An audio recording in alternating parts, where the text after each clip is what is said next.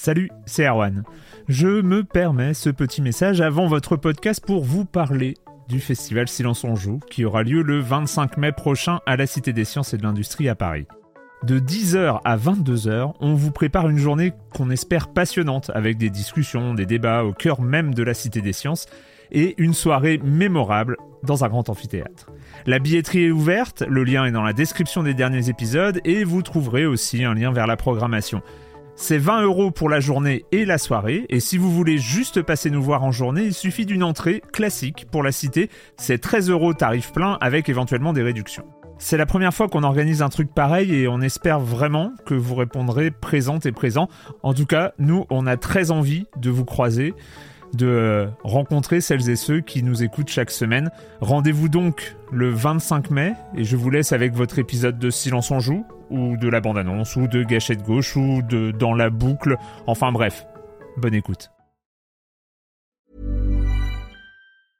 I'm Sandra, and I'm just the professional your small business was looking for. But you didn't hire me because you didn't use LinkedIn jobs. LinkedIn has professionals you can't find anywhere else, including those who aren't actively looking for a new job but might be open to the perfect role, like me.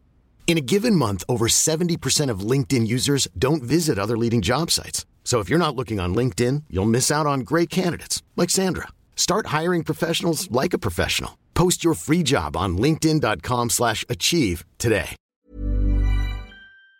Silence en joueur Juan Cario, bonjour.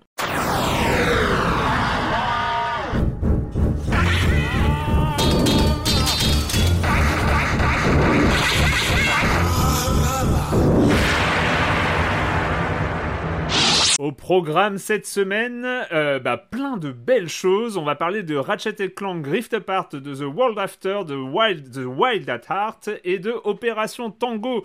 Et puis, euh, et puis voilà, c'était un beau programme et on va déjà avoir pas mal de choses à dire. Quatre jeux, généralement, on finit ça en 50 minutes. Et, euh, et puis le reste du programme, vous connaissez la chronique de Jérémy Kletskin, évidemment, le com des coms, euh, les news d'intro, tout ça, tout ça, vous êtes habitués. On est à quelques épisodes de la fin de la saison 14 de Silence on joue. Il en reste pouf, 3, 4, on va voir, on va voir, ça dépend. Peut-être 5, peut-être 6, non, peut-être pas 6 quand même, parce qu'il faut partir en vacances, c'est l'été qui arrive. Bref, je commence en accueillant trois de mes chroniqueuses favoris. Euh, Julie Le Baron, bonjour Julie. Bonjour Erwan, comment, Comment vas-tu? ça va? Ouais, bien. Bah écoute, plutôt magnifiquement bien. Prête à faire Ouais. des chroniques de 2 minutes 50 pour euh, rester Mais- dans les clous quoi. Mais non, c'était une blague. On va pas. On, a, euh, je sais, on sait bien que j'ai complètement lâché l'affaire sur cette histoire. Euh, euh, Patrick Helio, salut Patrick. Salut Arwan, salut à tous. Normalement, t'as un nouveau casque. Ça- Bah écoute, euh, oui, j'ai fait un échange euh, discrètement, on croise les doigts comme ça, que je pourrais parler plus fort sans saturer et zozoter. On m'a fait remarquer que j'avais une voix de, de limite euh, zozotante, donc on va essayer de voir si ça. ah oui, non, mais je, passe je mieux. l'avais dit. Oui. Bon. Euh, et ben c'est une bonne nouvelle. Après, c'est l'émotion euh, aussi, on parle de choses moi qui me, voilà, qui me font, euh, qui me font un peu trembler, donc c'est peut-être aussi, euh, c'est peut-être aussi. Oui, voilà, parce que on, on- on tape quand même dans le très très haut niveau. On va quand même parler d'un point and click en FMV. Ah oui, c'est du Patrick beaucoup, euh, et rien que d'en parler, ouais, j'ai la main qui tremble, donc. euh, Ouais, je, je trouve que je trouve qu'on est, il y, y a un peu. Ouais, je, je sais pas ce que ça va donner. Peut-être qu'il va y avoir un bug dans la matrice à un moment. Je vais vous Enfin, laisser en parler peut-être. hein. Et Marius Chapuis, salut Marius. Salut. Un nouveau PC, Marius.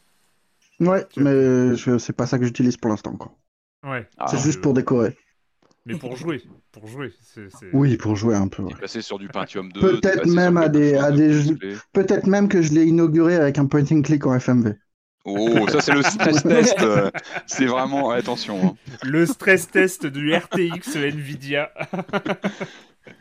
On va commencer avec toi, Patrick, avec euh, Ouais. une présentation. Alors, c'est une console dont on avait déjà parlé. euh, Et on ouais. a- Il y avait déjà eu une pré-annonce, des Je trucs crois qu'il y a deux assez ans, ça séduisants. date. Ouais. Je crois que ça date. Ouais, hein. C'était, je crois qu'elle avait fait la couverture, euh, je crois de Edge, si je dis pas de bêtises. Enfin bon, il y avait un petit buzz il y a deux ans sur Mm. cette console avec une moulinette sur le côté, une console euh, toute jaune.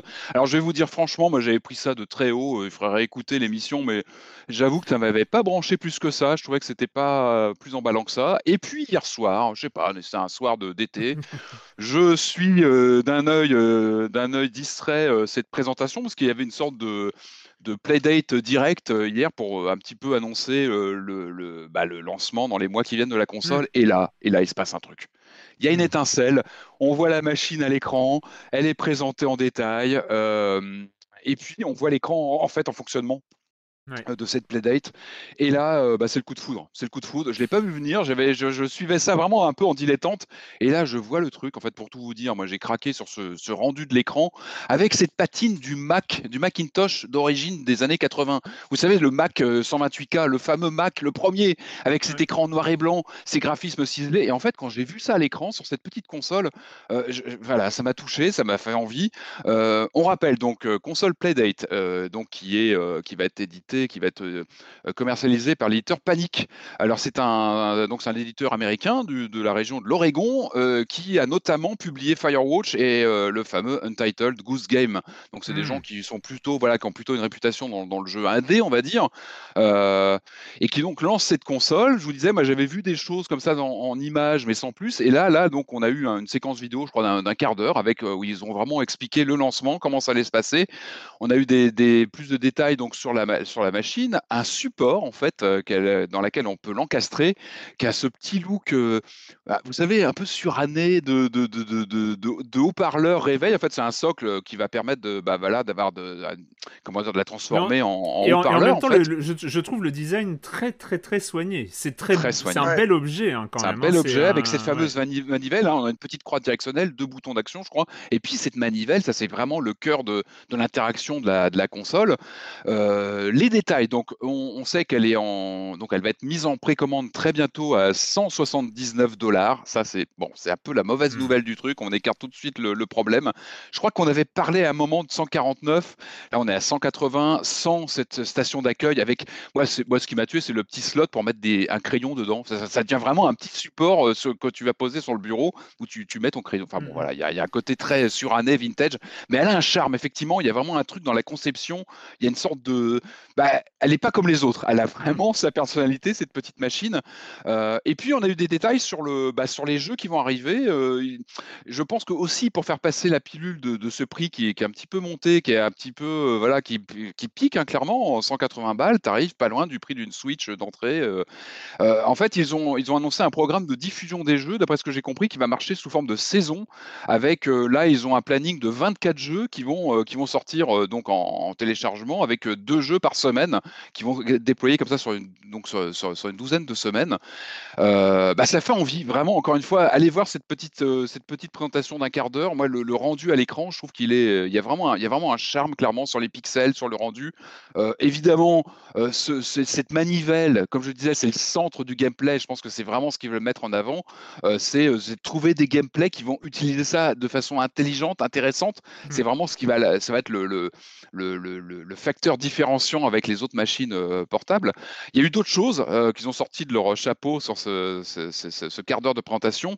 C'est la présence de Lucas Pop, donc le développeur de Papers, Please et de Obradine, qui travaille sur un jeu euh, qui s'appelle Mars After Midnight. On n'a pas vu grand-chose, mais on a vu Pop qui est venu parler quelques instants de son jeu.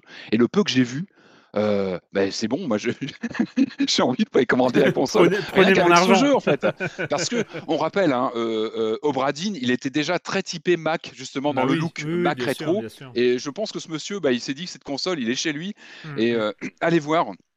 Mars After Midnight, on ne voit pas grand chose, mais le peu que j'ai vu, moi, tu sens que la molette, elle est super utilisée. Il y a, y a des petits effets de 3D. Il y a, y a, presque un côté Virtual Boy dans, dans, cette console, dans ce qu'on en a vu à ce moment-là. Euh, je pense que Pop, euh, c'est voilà, je pense que ça peut vraiment être la killer app, euh, son, son, jeu. Donc à suivre de près, le fait que lui soit là, ça rassure. Bon, il y a plein de studios indés qui a priori vont bosser dessus, hein, vont, vont, livrer des petites expériences, on imagine. Je veux être surpris par cette bécane. Moi, je pense que cette molette, il y a quelque chose monette, donc comment dire, analogique, hein, qui, qui, qui, prend en compte bah, les, mouvements qu'on va faire. Ça ouvre un champ de, de jeux débiles qui vont pouvoir l'utiliser, mais je pense qu'on peut vraiment faire des trouvailles. C'est super intéressant conceptuellement parce qu'on n'est pas face à, euh, à du euh, motion gaming façon on va vous changer la façon de jouer, etc. On est face à une contrainte créative Mhm. euh, un dans, une production. Voilà, c'est un postulat de développement, une proposition à, tout, euh, à tous les, les développeurs indés, en plus sur une plateforme qui est technologiquement. Euh, bah, qu'on peut imaginer, c'est plus simple de développer euh, un, un jeu basé sur, ces, sur cet écran, sur cette technologie. Mhm. euh, voilà, on n'est pas sur des, on va pas être sur des super productions. Mais Et donc du idées. coup, c'est vrai que c'est c'est une, une incitation à l'inventivité, à la créativité qui euh, qui est assez sidérante. Et moi, je dois dire que parmi, euh, on va dire, les, les, les consoles de seconde zone, pour les appeler comme ça, et c'est pas du tout péjoratif, mais euh, non, non, mais c'est pas oui, du bah tout les, oui, les acteurs. euh, voilà, mais pas, pas, pas les, les trois grands, mais un peu tous ceux qui arrivent Mhm. derrière. Moi, c'est la proposition qui, qui peut me tenter. Elle Ah, mais titille, bien ouais. sûr, bien Elle sûr, titille, parce que t'as as une, envie de. Moi, je me rappelle, euh, il y avait un site, euh, je sais même pas s'il existe encore, il doit encore exister sur l'expérimental gameplay, Ouais. euh, où il y avait plein de petits, euh, de petites tentatives de, de programmes, de, de créateurs de jeux qui mettaient juste une petite séquence de gameplay parce qu'ils Mhm. étudiaient un petit truc comme ça, un nouveau mécanisme et tout ça. Là, sur cette est- tu veux dire? Ah non, oui, c'est non, dans l'esprit, cette... Oui, dans l'esprit, de mécanique de gameplay.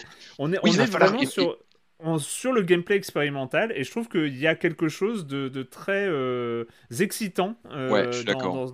Et je l'ai pas vu console. venir. hein. Très franchement, Non. encore une fois, je leur dis, j'ai regardé ça un peu en dilettante et ça m'a. J'ai scotché sur l'objet qui est super mignon. Il y a vraiment un, il y a un charme.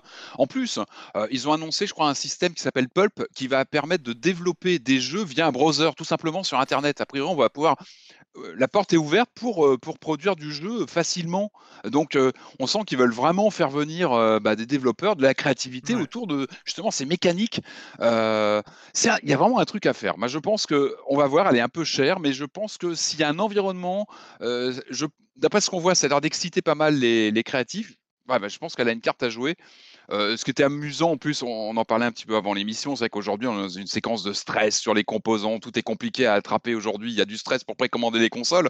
Et c'était marrant dans, le, dans la séquence où les, les comment dire donc le, les- les- bah, les- l'éditeur de la console était un peu en mode bon bah on, on va vous prévenir avant les précommandes une semaine avant, on va faire ça tranquille, sans stress, vous allez prendre votre temps, il y aura il y aura de la quantité.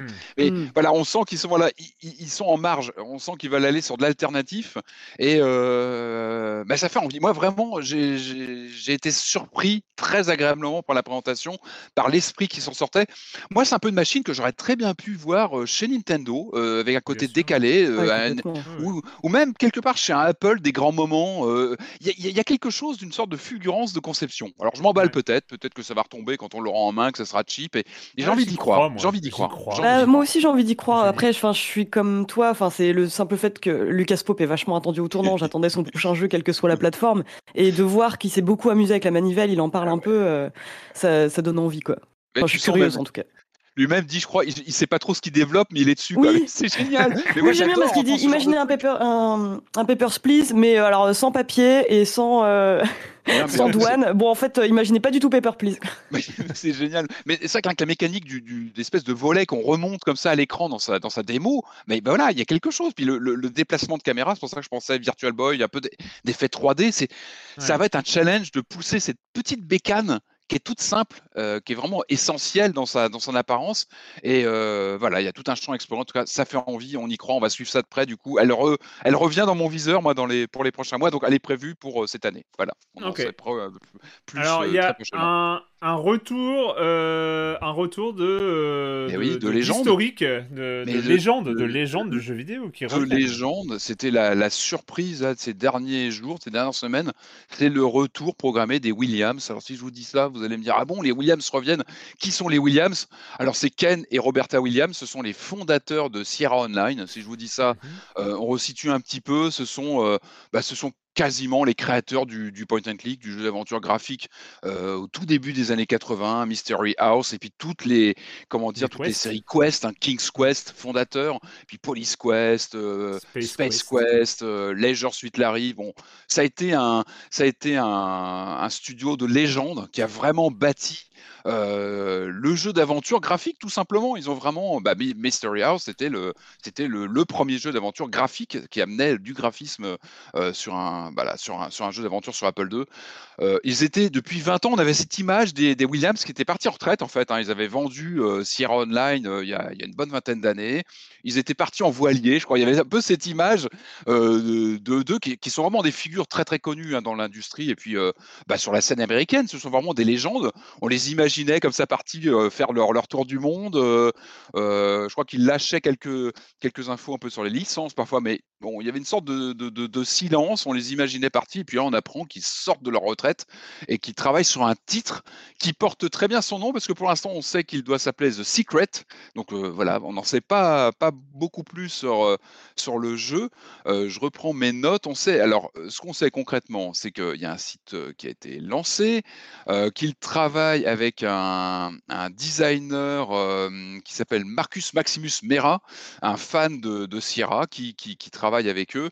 on apprend donc que, notamment Ken Williams a un peu bossé sur, le, sur Unity, qu'il voilà, qu'il a, il a, continué à travailler sur, sur la 3D et qu'ils avaient envie de, revenir en fait. J'imagine que ça les démangeait depuis un petit moment. Donc, bah, c'est pas anodin. c'est encore une fois, ce sont des, des, auteurs de, de légendes, un studio de légende. Euh, Roberta Williams, pour moi, elle tient une, place importante. C'était euh, c'est une des premières grandes créatrices de jeux. Euh, Sierra Online, ils ont eu de, des, des, des, femmes créatrices très importantes. Jen Jensen mmh. aussi, qui a signé les Gabriel Knight. Ils étaient pionniers aussi sur ce côté de, de, de mettre en avant des créatrices. Et à l'époque, c'était pas une évidence. Et Sierra l'a fait. Il y, a, très longtemps. Ils étaient en avance là-dessus. Euh, voilà, leur jeu était aussi pionnier dans le, dans le domaine du jeu d'aventure. Donc, est-ce qu'ils vont pouvoir, comment dire, continuer cette flamme de pionnier euh, sur un prochain jeu? Je ne sais pas. Mais en tout cas, le fait qu'ils reviennent, c'est intéressant. On va, on va attendre ça de près. Euh, et puis, c'est marrant parce que je parlais encore avec bah, justement les créateurs de The World After. on parlait de, de Sierra parce que c'est difficile d'aborder un jeu d'aventure sans, par un moment ou un autre, penser LucasArts mmh. ou Sierra parce que ce sont des, des piliers du genre. Ils ont vraiment façonné la full motion vidéo. Euh, euh, Sierra, ils l'ont quasiment inventé avec les Gabriel Knight, avec euh, Fantasmagoria, qui est, voilà, qui est une sorte de, légende du genre. Peut-être que leurs oreilles ont, sifflé, d'ailleurs, quand, quand, quand j'ai fait mon papier sur The World After pour Gamecult. en tout cas, ça fait plaisir de savoir que le couple revient ils sont toujours dans le game. On est super impatient de voir sur quoi ils bossent. Et voilà, c'est pas anodin, hein, leur nom qui revient. On va suivre, ça, euh, évidemment, évidemment. Euh, Julie, euh, des nouvelles côté Itch.io. alors il y a quelques, il reste au moment où ce podcast va être publié, il restera quelques heures pour en profiter. Oui, donc c'est un bundle qui a été mis en place il y a quelques jours. qui s'appelle l'Indie Bundle for Palestinian Aid et en gros donc qui regroupe les créations de plusieurs de plusieurs développeurs indépendants et tous les ça coûte quelque chose comme euh, c'est 5 dollars enfin c'est à partir de 5 dollars on y trouve c'est vraiment ça fait un peu penser enfin ça fait complètement penser au bundle qu'il y avait eu l'année dernière en soutien au mouvement euh, Black Lives Matter dans le sens où euh, tout l'argent est reversé à l'office de secours et de travaux des Nations Unies pour les réfugiés de Palestine. Et on y trouve donc bah, plein plein de jeux hein, vraiment il y a j'ai compté enfin non j'ai pas compté mais il y a 673 jeux et après pas mal d'assets et d'éléments pour des personnes qui voudraient créer des jeux. Et euh, le jeu qui est mis à l'honneur dans ce bundle, c'est Lilia and the Shadow of War, donc qui est un jeu euh, sur une petite fille euh, pendant la guerre de Gaza en 2014, mais on trouve aussi bah, plein plein de jeux qui étaient notamment présents dans le bundle de l'année dernière, mhm. comme Minute, Mortician Tale et The Florid Jelly. Voilà, en gros. Et là, ouais, c'est ça, il va rester, je pense, une journée pour ceux qui voudraient y participer.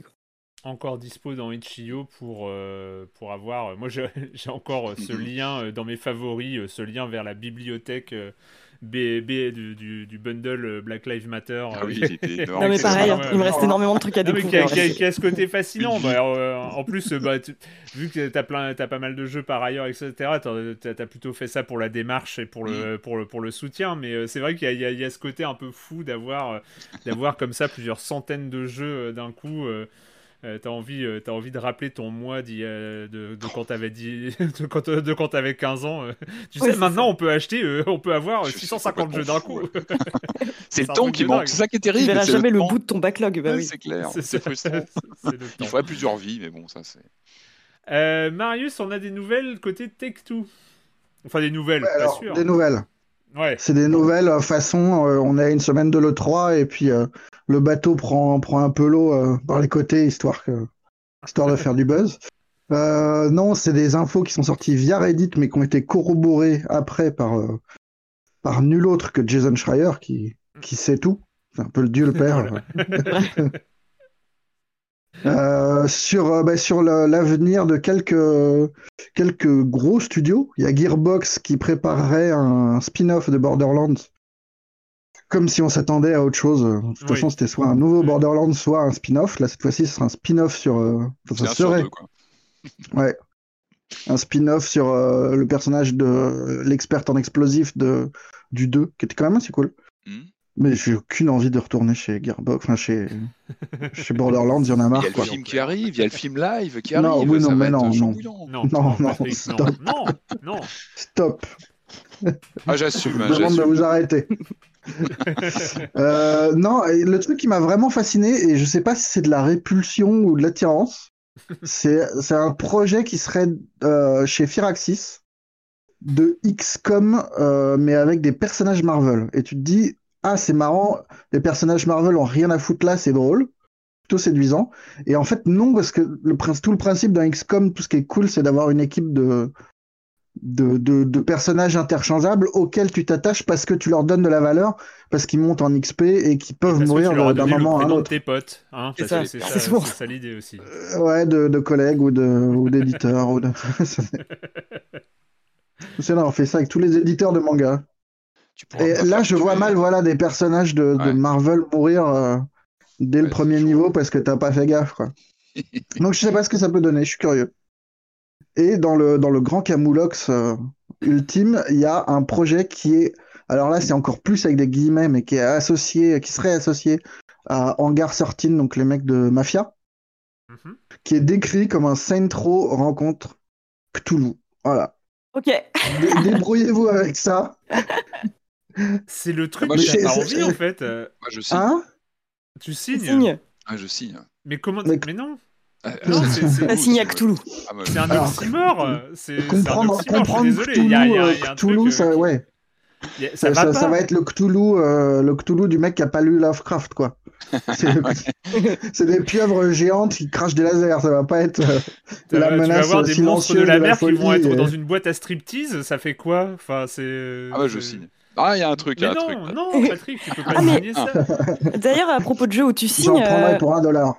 ouais, Euh, j'ai j'ai pensé à toi, mais on n'a pas trop par- parlé, enfin de, j'ai pas trop parlé des annonces de l'E3, mais il y a un, un jeu qui a été annoncé par Pendulo Studio, c'est euh, Vertigo en jeu, quoi. Hmm. Ouais. C'est vraiment le jeu, euh, horrible, ce qu'on en avait besoin. horrible, Bah, je C'était- sais pas, moi, écoute, hein, je sais pas. C'était, c'était la, la- la grande présentation de, de Guerilla Collective, Ouais. euh, qui ont fait une, une vidéo de, de, de 8 heures de long avec, euh, avec 160 trailers, donc euh, tu retiens rien, tu es, une sorte, une sorte, devant une sorte de robinet d'images, de jeux, de concepts. euh, C'était, c'était assez déroutant. Enfin, moi, j'avoue que j'ai pas pu tout regarder parce qu'à un moment. Non, euh, bah, tu- tu m'étonnes.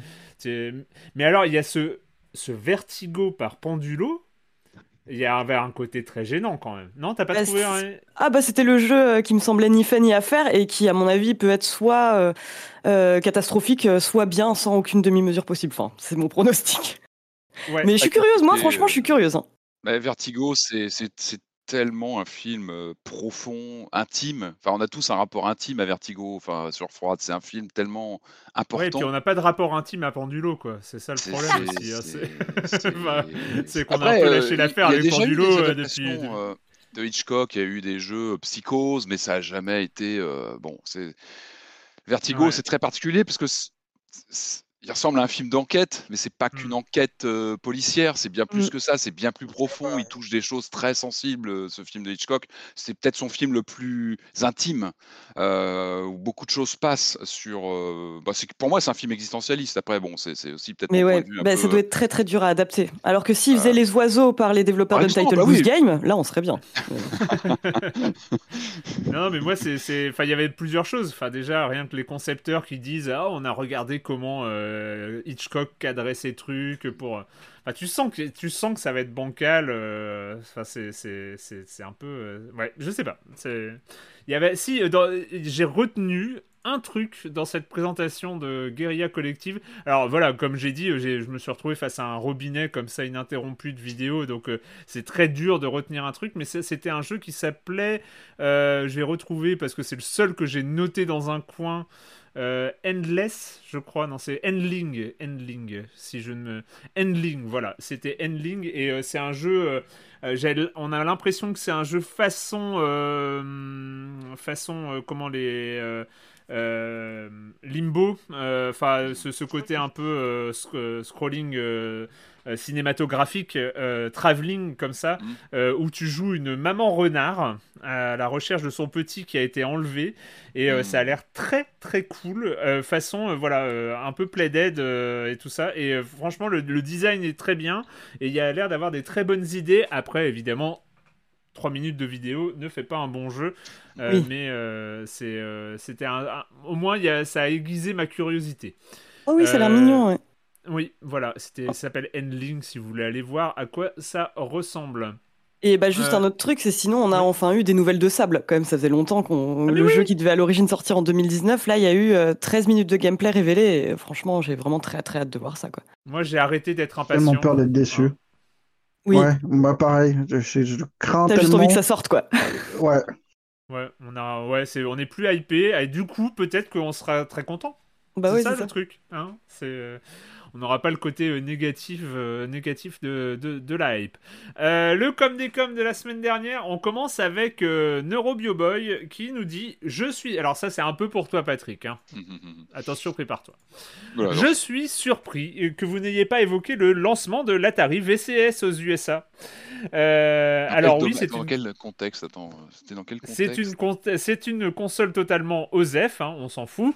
Euh, une base PC verrouillée, un store anémique, un prix déraisonnable, une manette New Gen euh, Made in 2010, mais aussi une manette rétro super chouette, accordons lui au moins ça, et un design de boîtier vraiment cool. Et c'est aussi une histoire de plus, d'abus dans les financements participatifs hardware, de, promesses euh, clairement éhontées, de gestion de projets calamiteuses, de communication désastreuse, et pourtant, au final, euh, de produits sortis contre toute attente. En tout cas, euh, autour de moi, plus personne n'y croyait jusqu'à la livraison des backers il y a quelques mois. Bref, je trouve euh, ce projet dans lequel je n'ai pas mis un centime fascinant car représentatif de tout ce qui ne va pas dans les projets de crowdfunding, même si son issue est moins désastreuse que bien d'autres, par exemple la console Smash Z.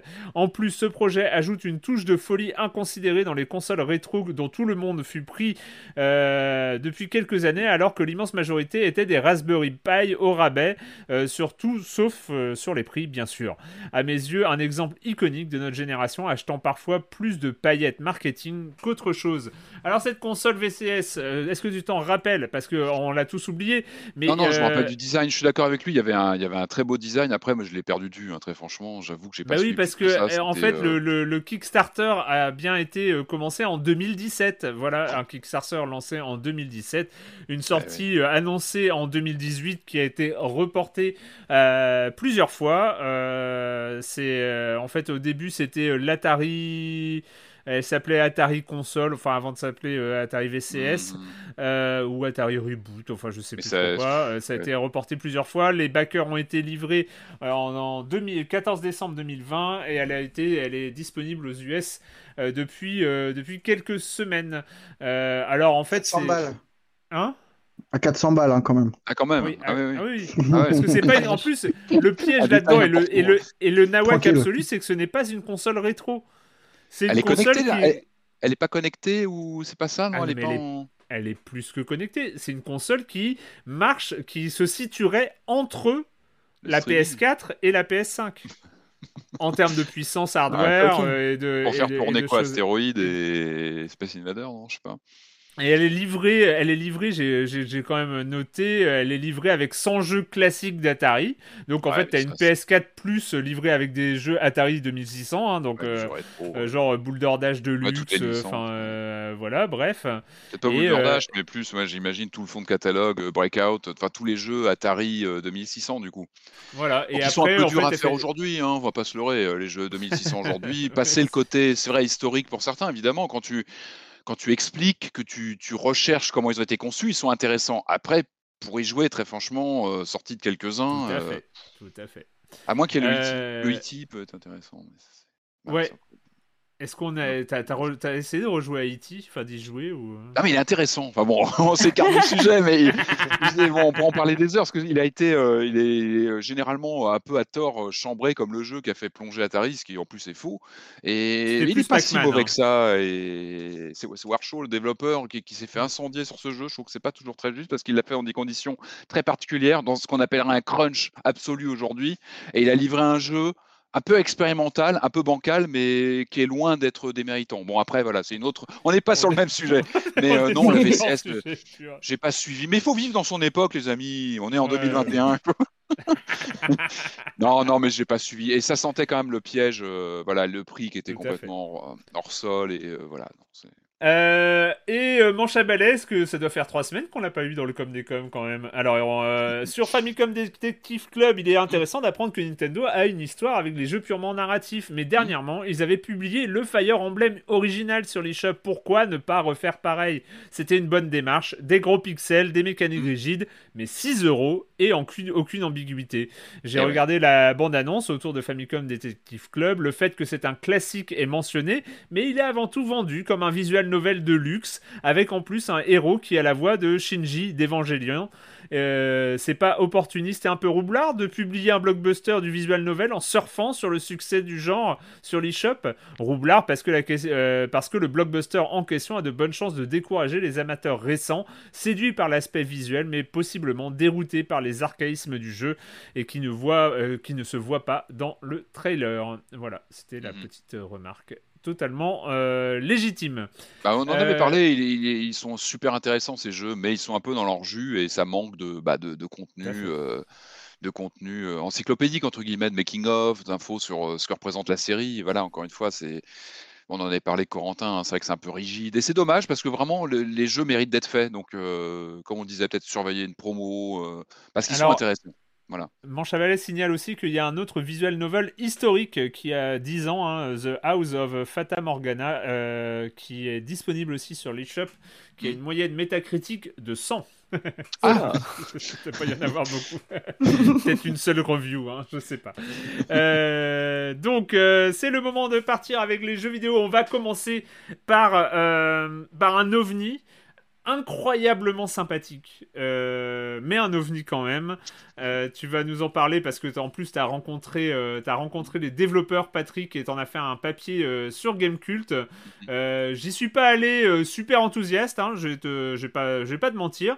Non, mais c'est- mais- ton droit hein, d'être réfractaire à la full motion vidéo. Ah non, Et- mais je ne suis pas. euh, mais, mais, mais, euh, voilà, comme je l'ai dit, euh, difficile de faire plus, plus sympathique comme jeu. Ça s'appelle The World After.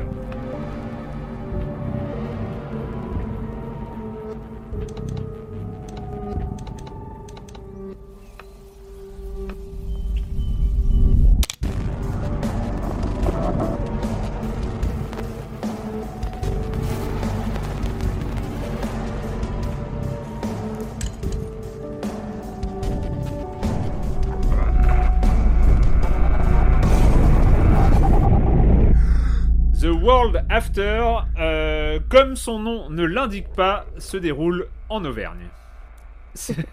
Meilleure intro. Euh, Patrick, parle-nous, parce que comme on l'a dit avant, hein, au, au tout début de l'émission, euh, c'est un jeu euh, qui, euh, qui a un peu trop de cases cochées pour toi. Je trouve Ouais. que c'est il y a un côté euh, il y a un côté bug, Il y avait des un. FMV, un FMV point and click. Il y avait l'évidence, donc je suis toujours un peu méfiant quand il y a des évidences. Pareil, tu vois, je l'ai lancé en me disant bon, attention, c'est peut-être trop d'un coup euh, du point and click et de la full motion vidéo, euh, jeu science-fiction un peu terroir, tout ce que j'adore.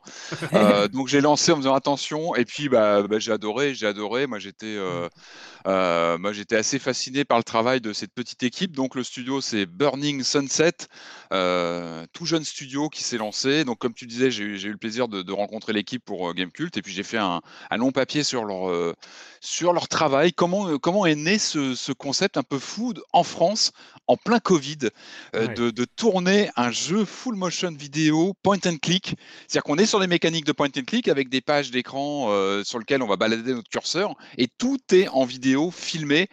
Moi, ce qui m'a surpris en lançant tout de suite, c'est la qualité de production. Euh, c'est très propre, l'image est vraiment clean, euh, bah, tout le système est très très bien rodé, fonctionne très très bien. J'étais même surpris euh, bah, de, réaliser que c'était le, bah, le, premier jeu, on va dire, de, ce jeune studio. Je trouve que c'est très propre en termes de mécanique. il est intéressant à plus d'un titre ce, jeu, je pense. Moi, ma théorie, je pense qu'il va, il va marquer son époque. Il faudra peut-être du temps pour le réaliser, mais c'est vraiment un jeu dans cette époque de 2020, du confinement, euh, il, il, laissera, je pense, hein, c'est mon point de vue. Il, il, sort avec un an de décalage. C'est vraiment décalage, un jeu du ouais. premier confinement. Et c'est ce que, ce, que, ce que me disait euh, l'équipe. J'ai rencontré donc, François Message, euh, Guillaume Defar et Leslie Grange, qui sont les trois principaux auteurs du jeu. Ils sont plus, hein, ils ont pas mal travaillé avec des copains, des gens qu'ils avaient notamment. Ils viennent du cinéma, ces gens-là, pour la plupart. Et ils ont notamment travaillé sur sur un film qui s'appelle Nécrologie, où ils ont rencontré euh, Jean-Claude Dreyfus, le fameux acteur euh, euh, super emblématique avec sa gouaille inimitable, qui apparaît dans le jeu. Il, est, il a quelques séquences en vidéo où il, est, où il apparaît. Et euh, comme je disais, donc la réalisation est super clean. On sent que ces gens-là savent tourner, savent faire de belles images.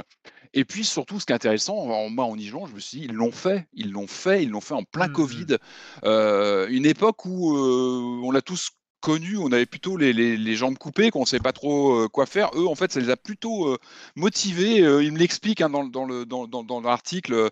ils ont eu des, des, projets qui ont été annulés. Ils se sont retrouvés avec un peu de temps libre. Et, ben, en fait, ils, ils, voilà, eux sont fans. C'est des mordus de, de, de, jeux en full motion vidéo. Cette longue tradition. Je parlais de Sierra Online tout à l'heure. C'est vraiment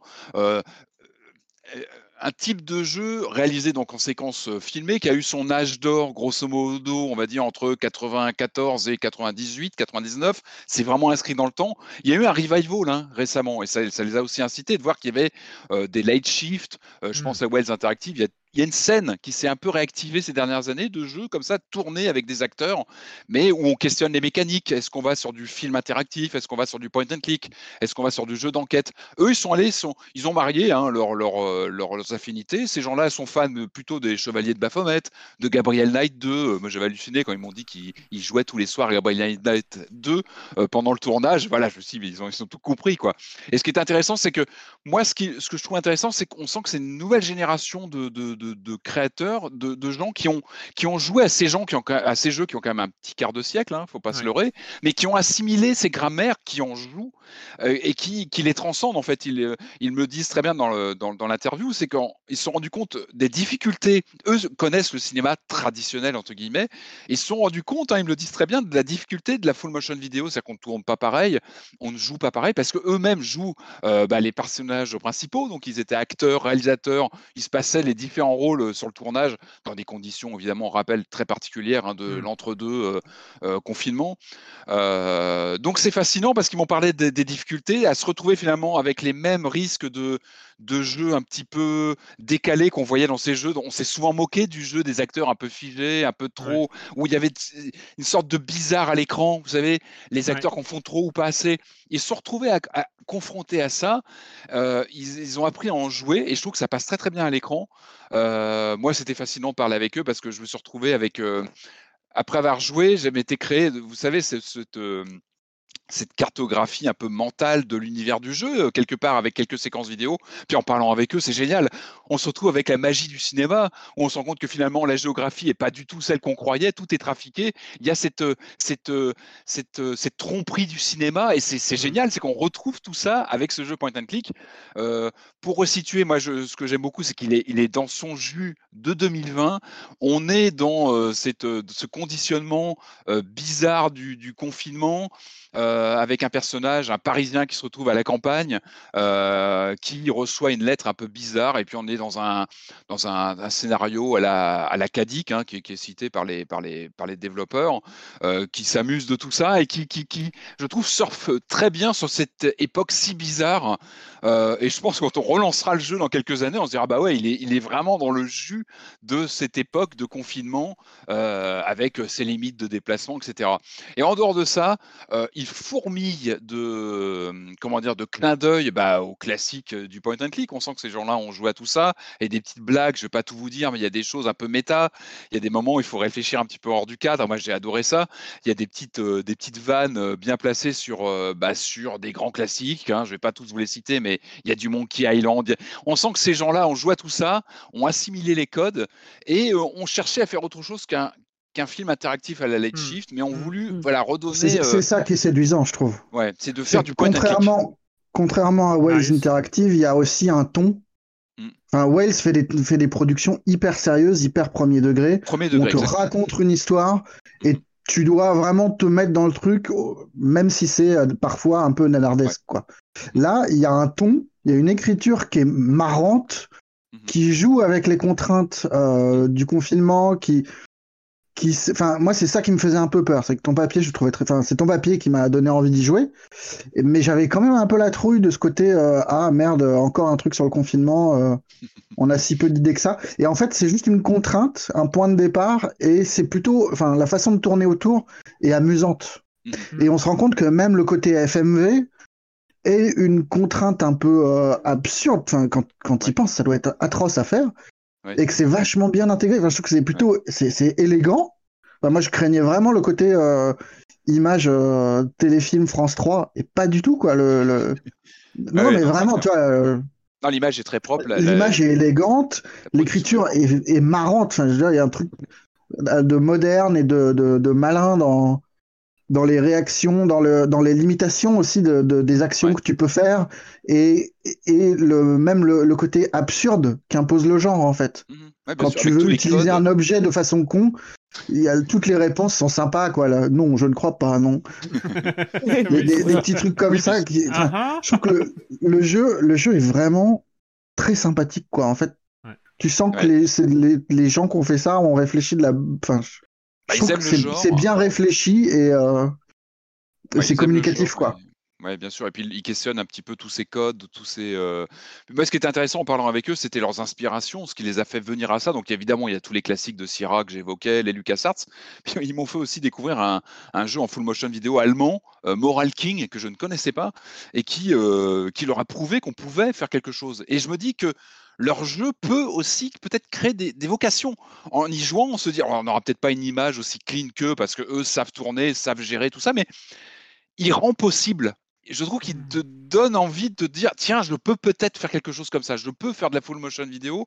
Parce que c'est ça aussi la full motion vidéo, c'est ce que je réexplique un petit peu dans mon article, c'est que c'était une forme de locomotive d'avènement technologique dans les années 90. Aujourd'hui, c'est presque de l'économie, c'est-à-dire que tu peux quasiment produire quand tu ne sais pas faire de 3D, que tu ne sais pas, tu peux, tu peux filmer. Alors ça aura peut-être pas forcément un rendu aussi propre qu'eux parce qu'ils ont le matériel, ont le savoir-faire, euh, ils savent tourner, mais tu peux, ça rend les choses presque possibles. Aujourd'hui, tu peux, tu peux tourner avec ton téléphone, tu peux faire des choses.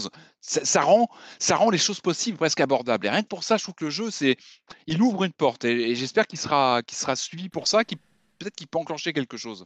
Mais ce qui est, ce qui est étonnant avec, euh, avec The World After, c'est que euh, tu commences, franchement, enfin, pour un joueur lambda, tu commences avec un esprit de défiance. C'est-à-dire, tu vas pas euh, me faire apprécier un point and click en FMV, c'est pas possible. Et donc, tu commences les premières minutes dans une sorte de défiance. Tu fais Ah ouais, non mais. Alors le mec qui reste tout seul en attendant que tu cliques sur l'écran pour euh, que tu passes avec une image de raccord où il va chercher l'objet sur lequel tu viens de cliquer et il revient à sa place et tout ça. Et, et en, en, en moins de 5 minutes, le jeu t'a convaincu Mhm.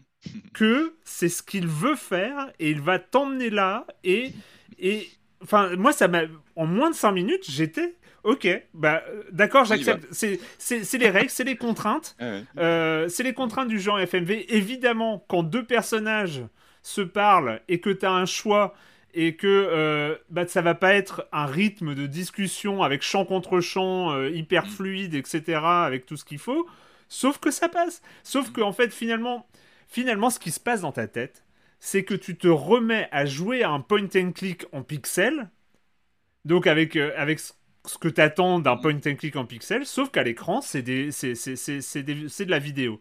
Ouais. Et tu as, ce, cette sorte de calque, euh, de calque vidéo qui se met sur ton expérience de jeu, Mhm. et ben qui passe super bien parce que tout est carré, tout est bien fait.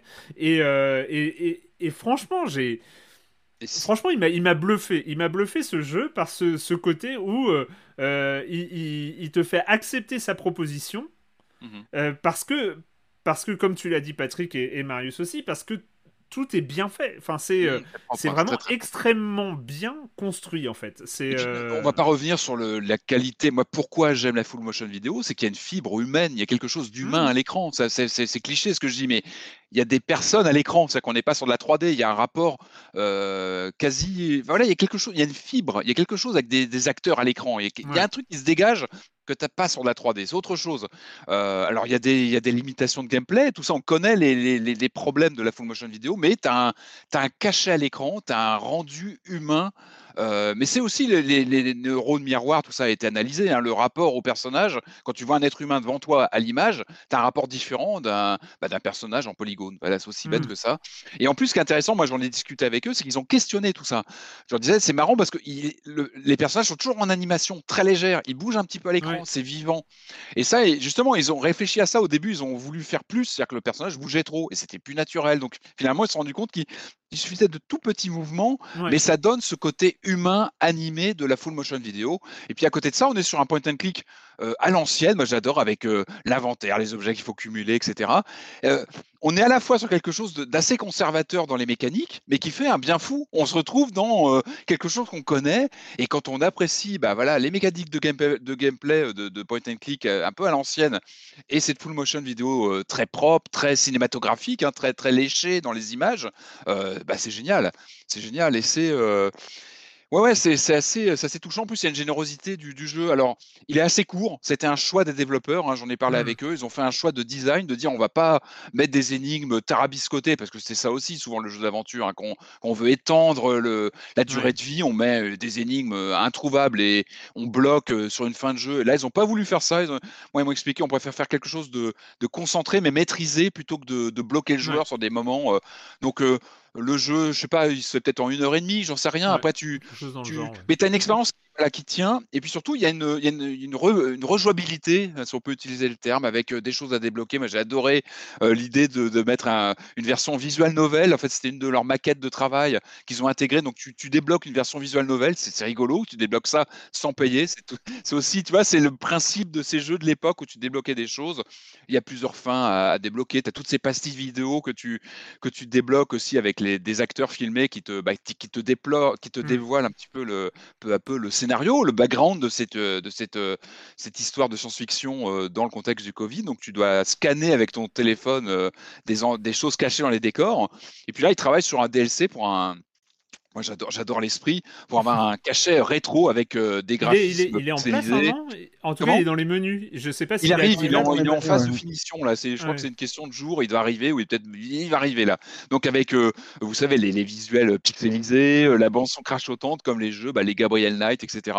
Bon esprit. Voilà, c'est des choses qui se débloquent dans le jeu et je trouve que c'est tout simple. Mais C'est tu ça, le refais. Moi, je l'ai refait plusieurs fois parce que j'allais écrire dessus, mais parce que il m'a donné envie d'y retourner. J'avais envie de débloquer toutes les séquences de.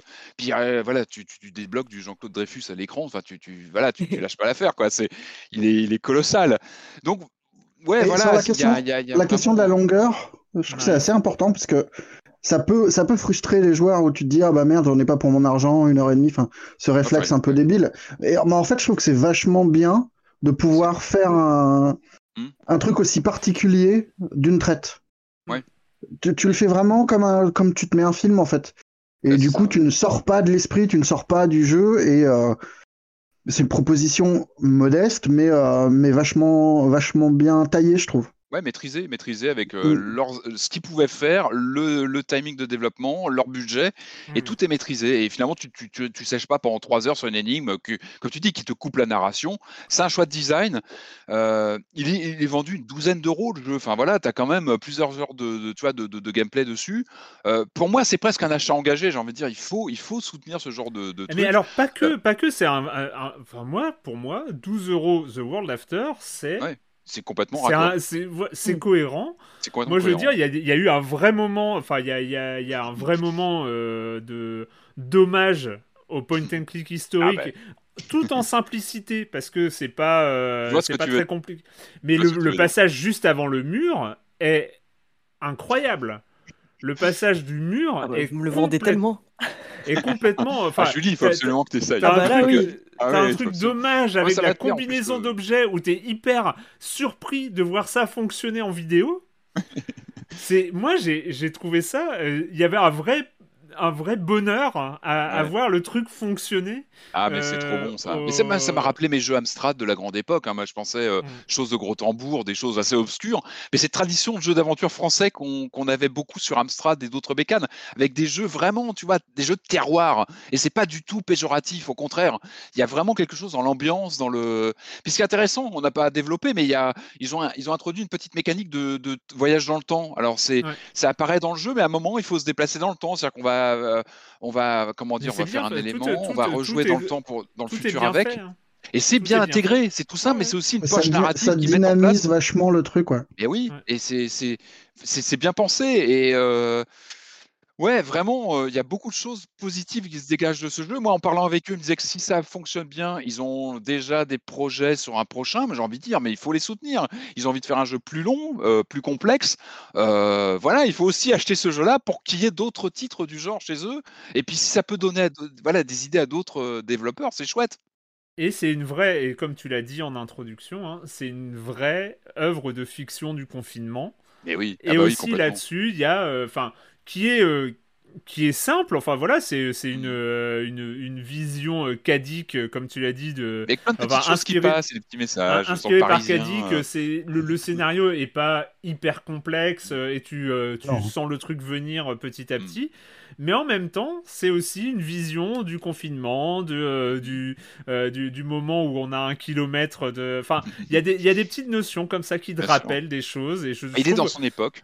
Ouais, et en même temps, et en même temps, je trouve qu'il convoque des schémas, euh, bah, des schémas euh, de, de- voilà, de jeux d'aventure rétro, et ça fait plaisir d'avoir un personnage qui te bloque un passage où tu vas essayer de trouver ce qu'il attend, pourquoi, euh, est-ce que ça vaut pas le coup de revenir le soir parce qu'il y aura peut-être un autre?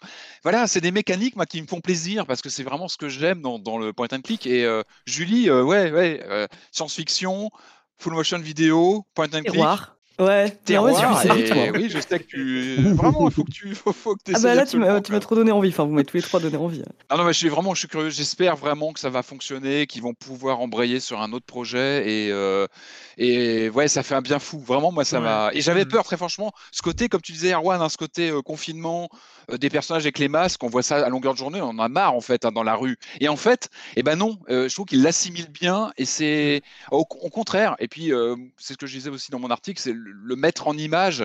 Il y a presque un côté cathartique, c'est-à-dire qu'on le met dans l'histoire, on l'inscrit dans une époque, tout ça, et on pense déjà au lendemain, on, on se projette aussi peut-être dans la suite, et finalement tout ça est cathartique, et c'est très très bien. Donc euh, voilà, de la science-fiction à la française, avec des, bons, des bonnes références en termes de gameplay d'univers, euh, bah, on signe, hein, évidemment on signe, Moi, et je veux un on DLC sur recommande. Marc.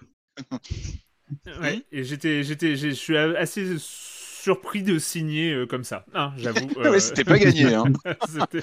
Ah mais ils l'ont fait, ils l'ont fait, ils sont allés au bout Ouais, de leur truc, et, euh, et ça fait plaisir. Donc, ouais. euh, The World After. Eh ben écoute, euh, tu l'as dit, euh, tu l'as dit le prix, c'est 12 euros, euh, 12 euros disponible sur Steam Mhm. euh, et euh, et puis bah voilà, euh, c'est Mhm. euh, ça s'appelle The World After. Euh, c'est le moment d'accueillir Jérémy Kletskin et sa chronique jeux de société.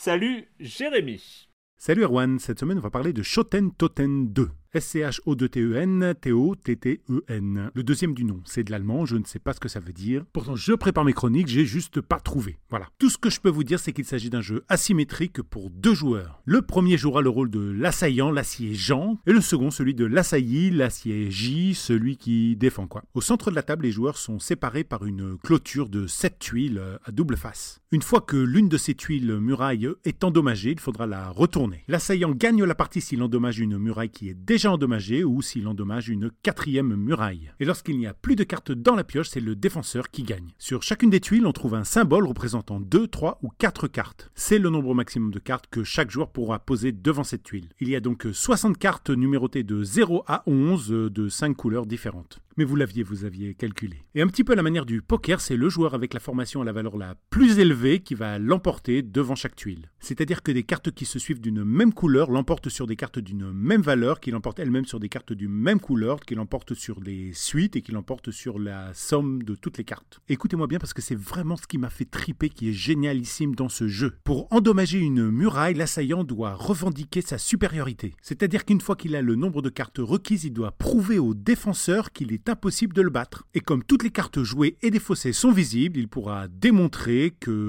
le défenseur n'a plus la possibilité de compléter une formation supérieure à la sienne. Par exemple, oh regarde, tu as le 7 jaune et le 8 jaune, mais le 9 jaune et le 6 jaune ne sont ni dans la pioche et ni dans ta main, puisqu'il y en a un devant moi et un dans la défausse, donc tu ne pourras jamais mettre supérieur devant cette tuile, et donc mon attaque va endommager la muraille. Chaque joueur a un pouvoir spécial. L'assaillant peut battre en retraite et défausser toutes les cartes devant une tuile, ce qui lui permet de renouveler à tout moment une combinaison qui était mal partie. Le défenseur lui pose ses cartes de manière permanente, par contre il a trois chaudrons d'huile S'il le désire, il pourra à trois reprises défausser la première carte de l'adversaire devant la muraille. Je trouve ce jeu extraordinaire, il est parfaitement équilibré. Le game design est stupéfiant d'ingéniosité, il y a du bluff, il y a de la tactique, on se marre, les parties sont rapides, tout ça dans un environnement asymétrique, ce qui est pas courant. Je rappelle le nom du jeu, Shoten Toten 2 pour deux joueurs à partir de 8 ans pour des parties d'environ un quart d'heure, il est dans la gamme mini de chez Yellow. L'auteur c'est Rainer Knizia, encore lui, l'auteur le plus prolifique de tous les temps. Les illustrations de Jib sont comiques et sympathiques. Et voilà encore un super jeu pour deux joueurs, j'en avais jamais autant chroniqué que durant cette saison. Et moi je vous dis à bientôt pour parler de turn-based multiplayer en local. Bye bye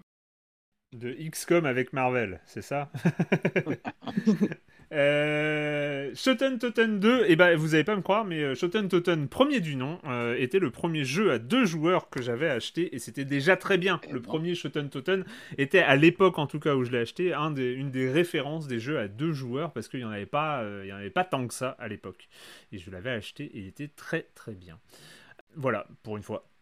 c'est le moment, et eh ben voilà, c'est le moment. On en a, on a fait quoi en, grands jeux euh, next-gen euh, qui euh, sont un peu les, les grands jeux de lancement de la next-gen Il y avait The Returnal il y a quelques semaines, bien sûr. Euh, qui n'était pas attendu comme un grand jeu. Hein. Non, qui était pas. C'était une très bonne surprise, mais c'était pas, c'était pas genre la killer app que te, qui te fait acheter une console normalement.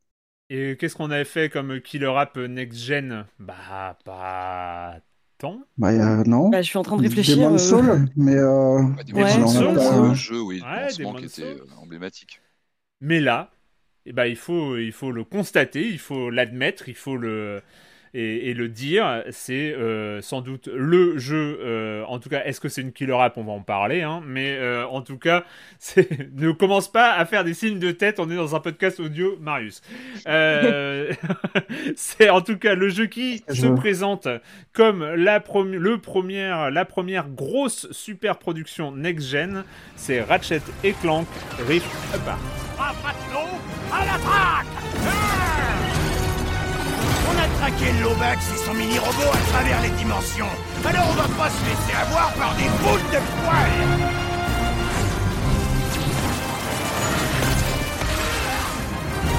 Encouragez bien fort nos héros.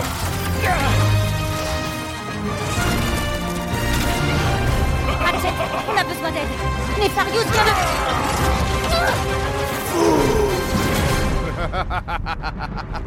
Ratchet Clank Rift Apart sur PlayStation 5 euh, et qui, euh, premier élément qui prouve euh, sans, euh, sans aucun doute que c'est un gros jeu next-gen. Il est vendu 80 euros. Bah oui, hein. C'est- Ah ça va avec. Ah, Ah, ça c'est pique, hein, bah modernité. oui, bah oui, oui. Mais vous inquiétez pas, vu que vous n'avez pas pu vous acheter de PlayStation 5, vous ne pouvez pas dépenser 80 euros pour un jeu. Mais il existe, il existe, donc on va vous en parler. Euh, Ratchet et Clank, Ratchet et Clank, euh, bah, le nom est connu. euh, le nom est connu, c'est la grosse licence, en tout cas la première licence d'Insomniac Games qui, euh, qui ont lancé ça en 2002. Euh, Rappelez-vous, hein, c'était c'était quand même euh, bah, il y a 20 ans, il y a Ouais. presque 20 ans. Euh, à l'époque, c'était euh, les- c'était la, la double PS2. écurie. Il y avait, il y avait, euh, les deux studios un peu frangins euh, qui étaient Insomniac et, euh, et Naughty Dog qui euh, lançaient. bah, il y avait Ratchet et Clank euh, d'un côté et il y avait Jack and Daxter Oui. euh, côté euh, Naughty Dog de l'autre, euh, qui euh, voilà avait avait euh, proposé comme ça deux jeux action aventure plateforme euh, chacun euh, chacun. Moi j'étais plutôt team Jack and Daxter hein, pour. Mais pour pareil, j'adorais Ah Jack and oui, Daxter. ouais, ouais, oui. Euh, mais il y avait ces deux personnages à chaque fois. Il y avait voilà. Moi, j'ai un problème avec Ratchet et Clank, hein, c'est que j'ai trouvé toujours que les personnages avaient à peu près le charisme d'une huître, euh, mais euh, ce qui m'a empêché, euh, jeu après jeu, hein, malgré la qualité revendiquée et, le côté très ludique de la proposition, ça m'a empêché totalement euh, d'accrocher euh, d'accrocher à cet univers euh, même si des fois j'ai persévéré parce que il y avait un côté euh, voilà très plein d'énergie plein de vitalité. Ça bouge dans tous les sens. Il y a des ennemis partout ça saute partout et, et tout ça. Mais c'est vrai que moi j'ai eu toujours eu du mal avec avec cette licence arrive alors, arrive. Pour avoir regardé tout ça de loin, Hmm. moi, parce que j'avais pas de PS2, j'ai j'ai le souvenir de voir Sony multiplier les, les personnages un peu emblématiques comme ça entre Jack and Dexter et ils ont tous un charisme d'huître en fait. Des Ouais. personnages qui ont quand même vachement mal vieilli et qui déjà à l'époque étaient un peu nazes. Enfin, je- Ouais. Pardon, mais Ouais. moi, euh, je- ça n'a jamais été cool. Mais non, mais c'était, c'était la Et grande époque, plus- la, la- la- la grande époque où on essayait, on essayait de construire des mascottes pour construire des mascottes. C'est-à-dire qu'on faisait Mm. pas un jeu dont le héros allait devenir une mascotte euh, mécaniquement, euh, mais c'était, voilà, on essayait de se créer. euh, Bah, il fallait, il fallait se placer avec ça, quoi. Ouais, Et Ratchet Clank, c'est un hein. truc qu'on a, qu'on a oublié, mais il y avait dans tous les titres, il y avait en plus ce côté un peu con de jeu de mots en dessous de la ceinture Hmm. dans les titres des jeux anglais qui étaient assez désagréables. Enfin, ça faisait vraiment euh, frat boy débile. euh. Ouais. Et ça, c'est marrant, c'est un truc qui a complètement été évacué. C'est plus du tout dans l'air du temps de faire des, des blagues en va dessous de la ceinture avec des jeux pour gamins. Hmm. C'est étonnant, hein Ouais, c'est clair. Euh, donc euh, Ratchet et Clank Rift Rift Apart qui a été annoncé très tôt comme une des premières grosses super productions d'Insomniac, Insomniac euh, qui a déjà euh, marqué la PS5 de sa patte avec le DLC, euh, le, le- le DLC de Spider-Man, Euh, parce que voilà c'était aussi le, le- le gros truc qui était livré avec la PS5 en même temps que la PS5, euh, c'était euh, Morales de, ce- de- donc le DLC Spider-Man. Donc ça c'était aussi Insomniac et donc ils arrivaient Alors, avec le DLC où tu savais pas s'il fallait avoir le jeu ou l'acheter Ouais. ensemble. Enfin, c'était aussi ça, les débuts de la C'était PS5. pas clair. Ouais, ouais, oui, c'était pas clair.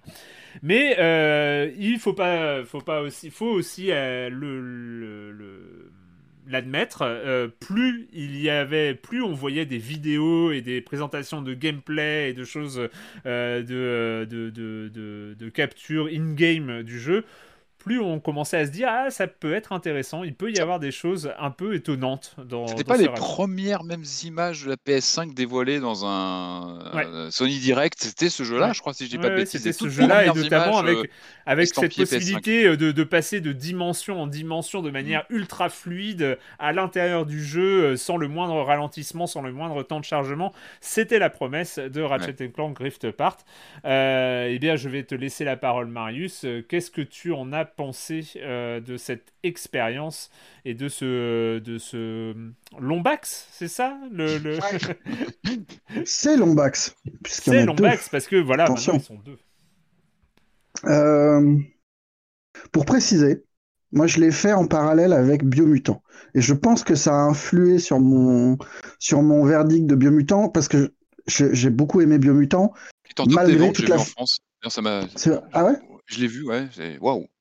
Ouais, courageux, Ah ouais, C'était un jeu super frustrant et à l'inverse, Ratchet et Clank est tout sauf frustrant en fait. C'est une espèce de shoot de, euh, de, de bien-être et de safe et de, de trucs qui répondent parfaitement. Enfin, le, jeu, on, va en parler un peu plus longuement, mais il y a, un truc, une, forme de perfection dans ce qu'il exécute qui est bluffant. Vraiment, tout est super smooth, tout est fun, tout est très beau, tout est formidablement lisse en fait.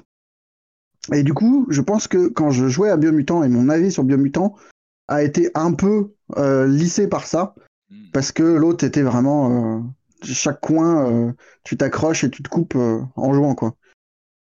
Là, le Ratchet, rien que rien que la scène d'intro est assez bluffante parce que t'as une longue cinématique assez belle et t'es là, t'es tranquille, ta manette est posée sur les genoux et puis tu te rends compte au bout de, je sais pas, ça, prend deux secondes, trois secondes, mais que la cinématique est finie et que tu es vraiment en jeu et que tu peux y aller, que tu peux bouger et que tout ce qui s'affiche à l'écran et c'est ça le côté next-gen en fait, c'est la capacité d'affichage de d'un bazar pas possible de, de lumière, de personnages, de tout ça, tu vas te balader dedans.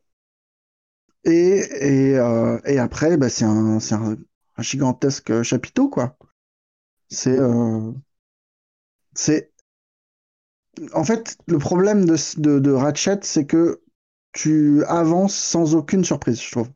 Tu, tu te bases, enfin, moi, j'ai, pour avoir fait il y a, pas si longtemps l'épisode précédent euh, pour préparer celui-là, t'as l'impression d'avoir une version ultra HD euh, du, du, du, du jeu. Enfin, t- t'as les mêmes types de gameplay, t'as les mêmes ennemis, l'environnement est assez peu surprenant et les rares trucs que le jeu tente euh, comme pas de côté, ils sont finalement assez anecdotiques parce que rapidement tu te retrouves séparé de Ratchet. Euh, Nefarius, le grand méchant, arrive, te vole un appareil euh, qui permet de, de sauter d'une dimension à l'autre et euh, en gros tu te retrouves avec une espèce de dictature mondiale avec plusieurs Galactique, Nefarius. s'il te plaît. Ouais, galactique, pardon, ouais, c'est vrai. Et tu dois contrer les plans de ce grand méchant euh, en alternant entre deux personnages, euh, donc, euh, enfin quatre même, entre euh, Ratchet et euh, je sais même plus comment elle s'appelle, dis donc, la petite Lombax. Rivette. Rivette, c'est ça. Qui est, euh, qui est la version cool de Ratchet, parce qu'on va pas se mentir, Ratchet il est à peu près aussi cool que Fido Dido aujourd'hui. C'est un personnage un peu daté. Euh, cool, Dido. Toujours très cool, Fido. Bah ouais, attention, ouais. Marius. ouais. il lui rajoute des armures et tout pour, pour essayer de moderniser un petit peu le design, mais bon, Ouais. il est assez Ouais. lisse. Et là, tu sens que c'est le personnage un peu plus dynamique, avec, euh, avec des petites mèches qui vont un peu plus loin, un petit peu, un peu Ah plus bah, elle, elle- colérique, elle un peu moins lisse. quoi. elle écrase Ratchet, euh, elle Ah, écrase Ratchet en termes de charisme, en termes de, de, de- Voilà. de présence. En revanche, tu pourrais légitimement te dire, ah bah tiens, vu que c'est un jeu qui va jouer sur les dimensions, sur les, tu pourrais imaginer qu'il y ait un- une petite trouvaille de gameplay, un petit truc qui va changer et faire que tu joues avec Rivette plutôt qu'avec Ratchet. Et en fait, non, c'est vraiment un skin.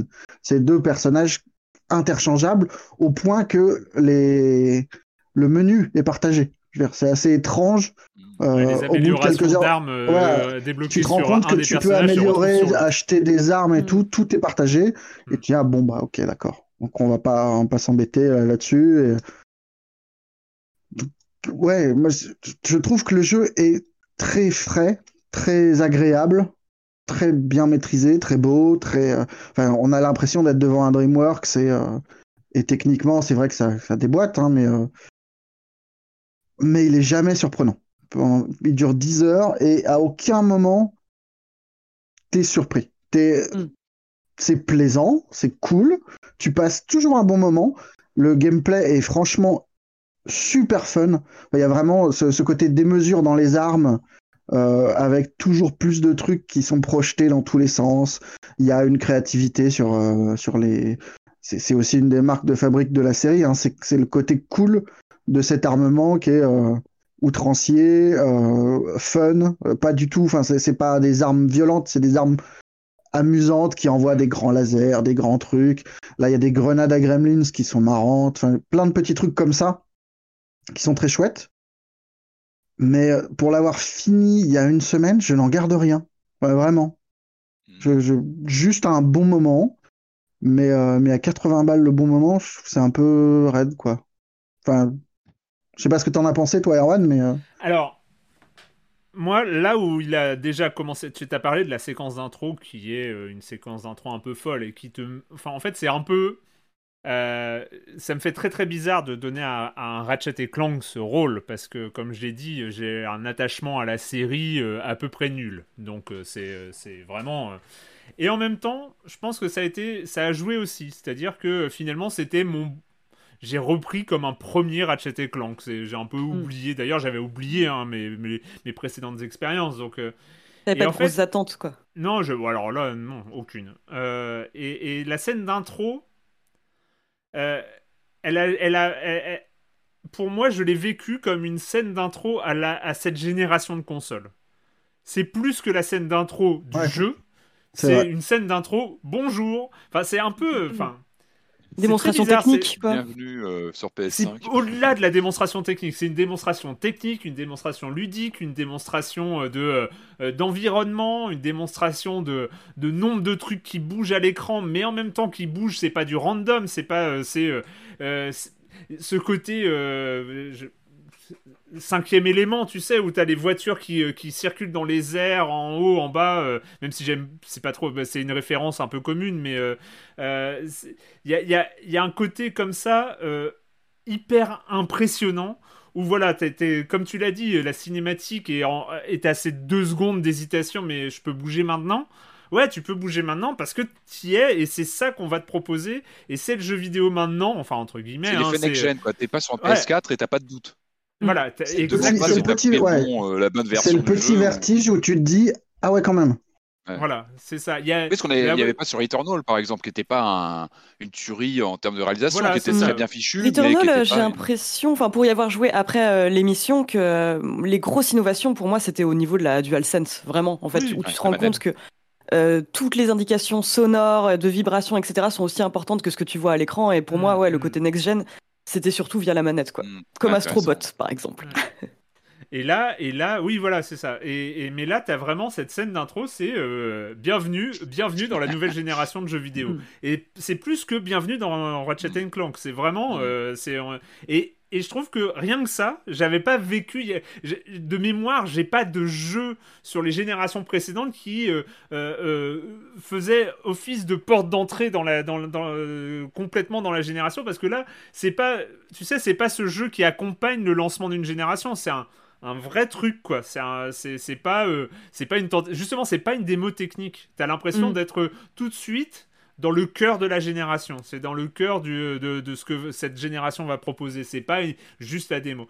Et Mm. ensuite bah c'est euh, le côté euh, bah c'est le- c'est le côté euh, où tu- parc d'attraction c'est plus pas, pas vraiment parc d'attraction mais un, un- truc sur des rails comme ça où on t'emporte où il n'y a pas vraiment de temps mort où euh, il a tout t'es tout le temps dans l'action t'es tout le temps dans l'effet euh, euh, visuel un peu l'effet waouh euh, sur des nouveaux décors des nouveaux des, nouveaux biomes pour utiliser un mot à la mode dans, dans, dans, le jeu vidéo avec voilà des, des nouveaux environnements évidemment avec le passage de dimension en dimension ils jouent énormément là-dessus où tu vas passer d'une ville futuriste à la cyberpunk ou, euh, à, euh, une, à un environnement euh, du Crétacé avec des dinosaures et des, et, et- et- et des bestioles comme ça. Et, et comme ça, tu vas varier comme ça euh, en totale fluidité, c'est-à-dire que tu n'es même pas euh, avec un faux temps de chargement euh, où tu vas prendre un vaisseau spatial pour changer de planète. Non, tu passes par une porte de dimension où tu vois déjà le monde suivant s'afficher alors que tu es dans le monde précédent. Ah ouais, et ouais, boum. Et là, tu es là. Waouh en fait, t'as, t'as- t'as des petits moments où tu peux poser ta manette et tu prends ton petit vaisseau et tu, tu suis ton film, tu, tu suis ton film parce que c'est vraiment, euh, Mm. c'est comme un film d'animation. Et t'as, euh, et t'as ce- ces, ces trucs de porte qui sont, euh, ouais, qui sont impressionnants. Enfin, je- Du coup, est-ce que c'est le jeu que tu, tu montres à tes potes pour leur montrer que tu as une, une console next-gen? Est-ce que ça peut vraiment être le Ah, titre je, euh, je- je pense, je pense. Ouais. C'est et, et en plus, au-delà de ça, euh, c'est ce qu'a dit Marius. Il y a cette perfection constante euh, et visuelle et euh, enfin. T'es dans le, le côté DreamWorks dont tu parles est clair quoi. Enfin, t'as jamais eu autant l'impression de jouer dans un film d'animation, euh, tellement euh, tout est euh, tout est super bien fini, polish. Enfin, vraiment, il y a, il y a- il y a- enfin, c'est c'est très très impressionnant. C'est très agréable à jouer tout le temps.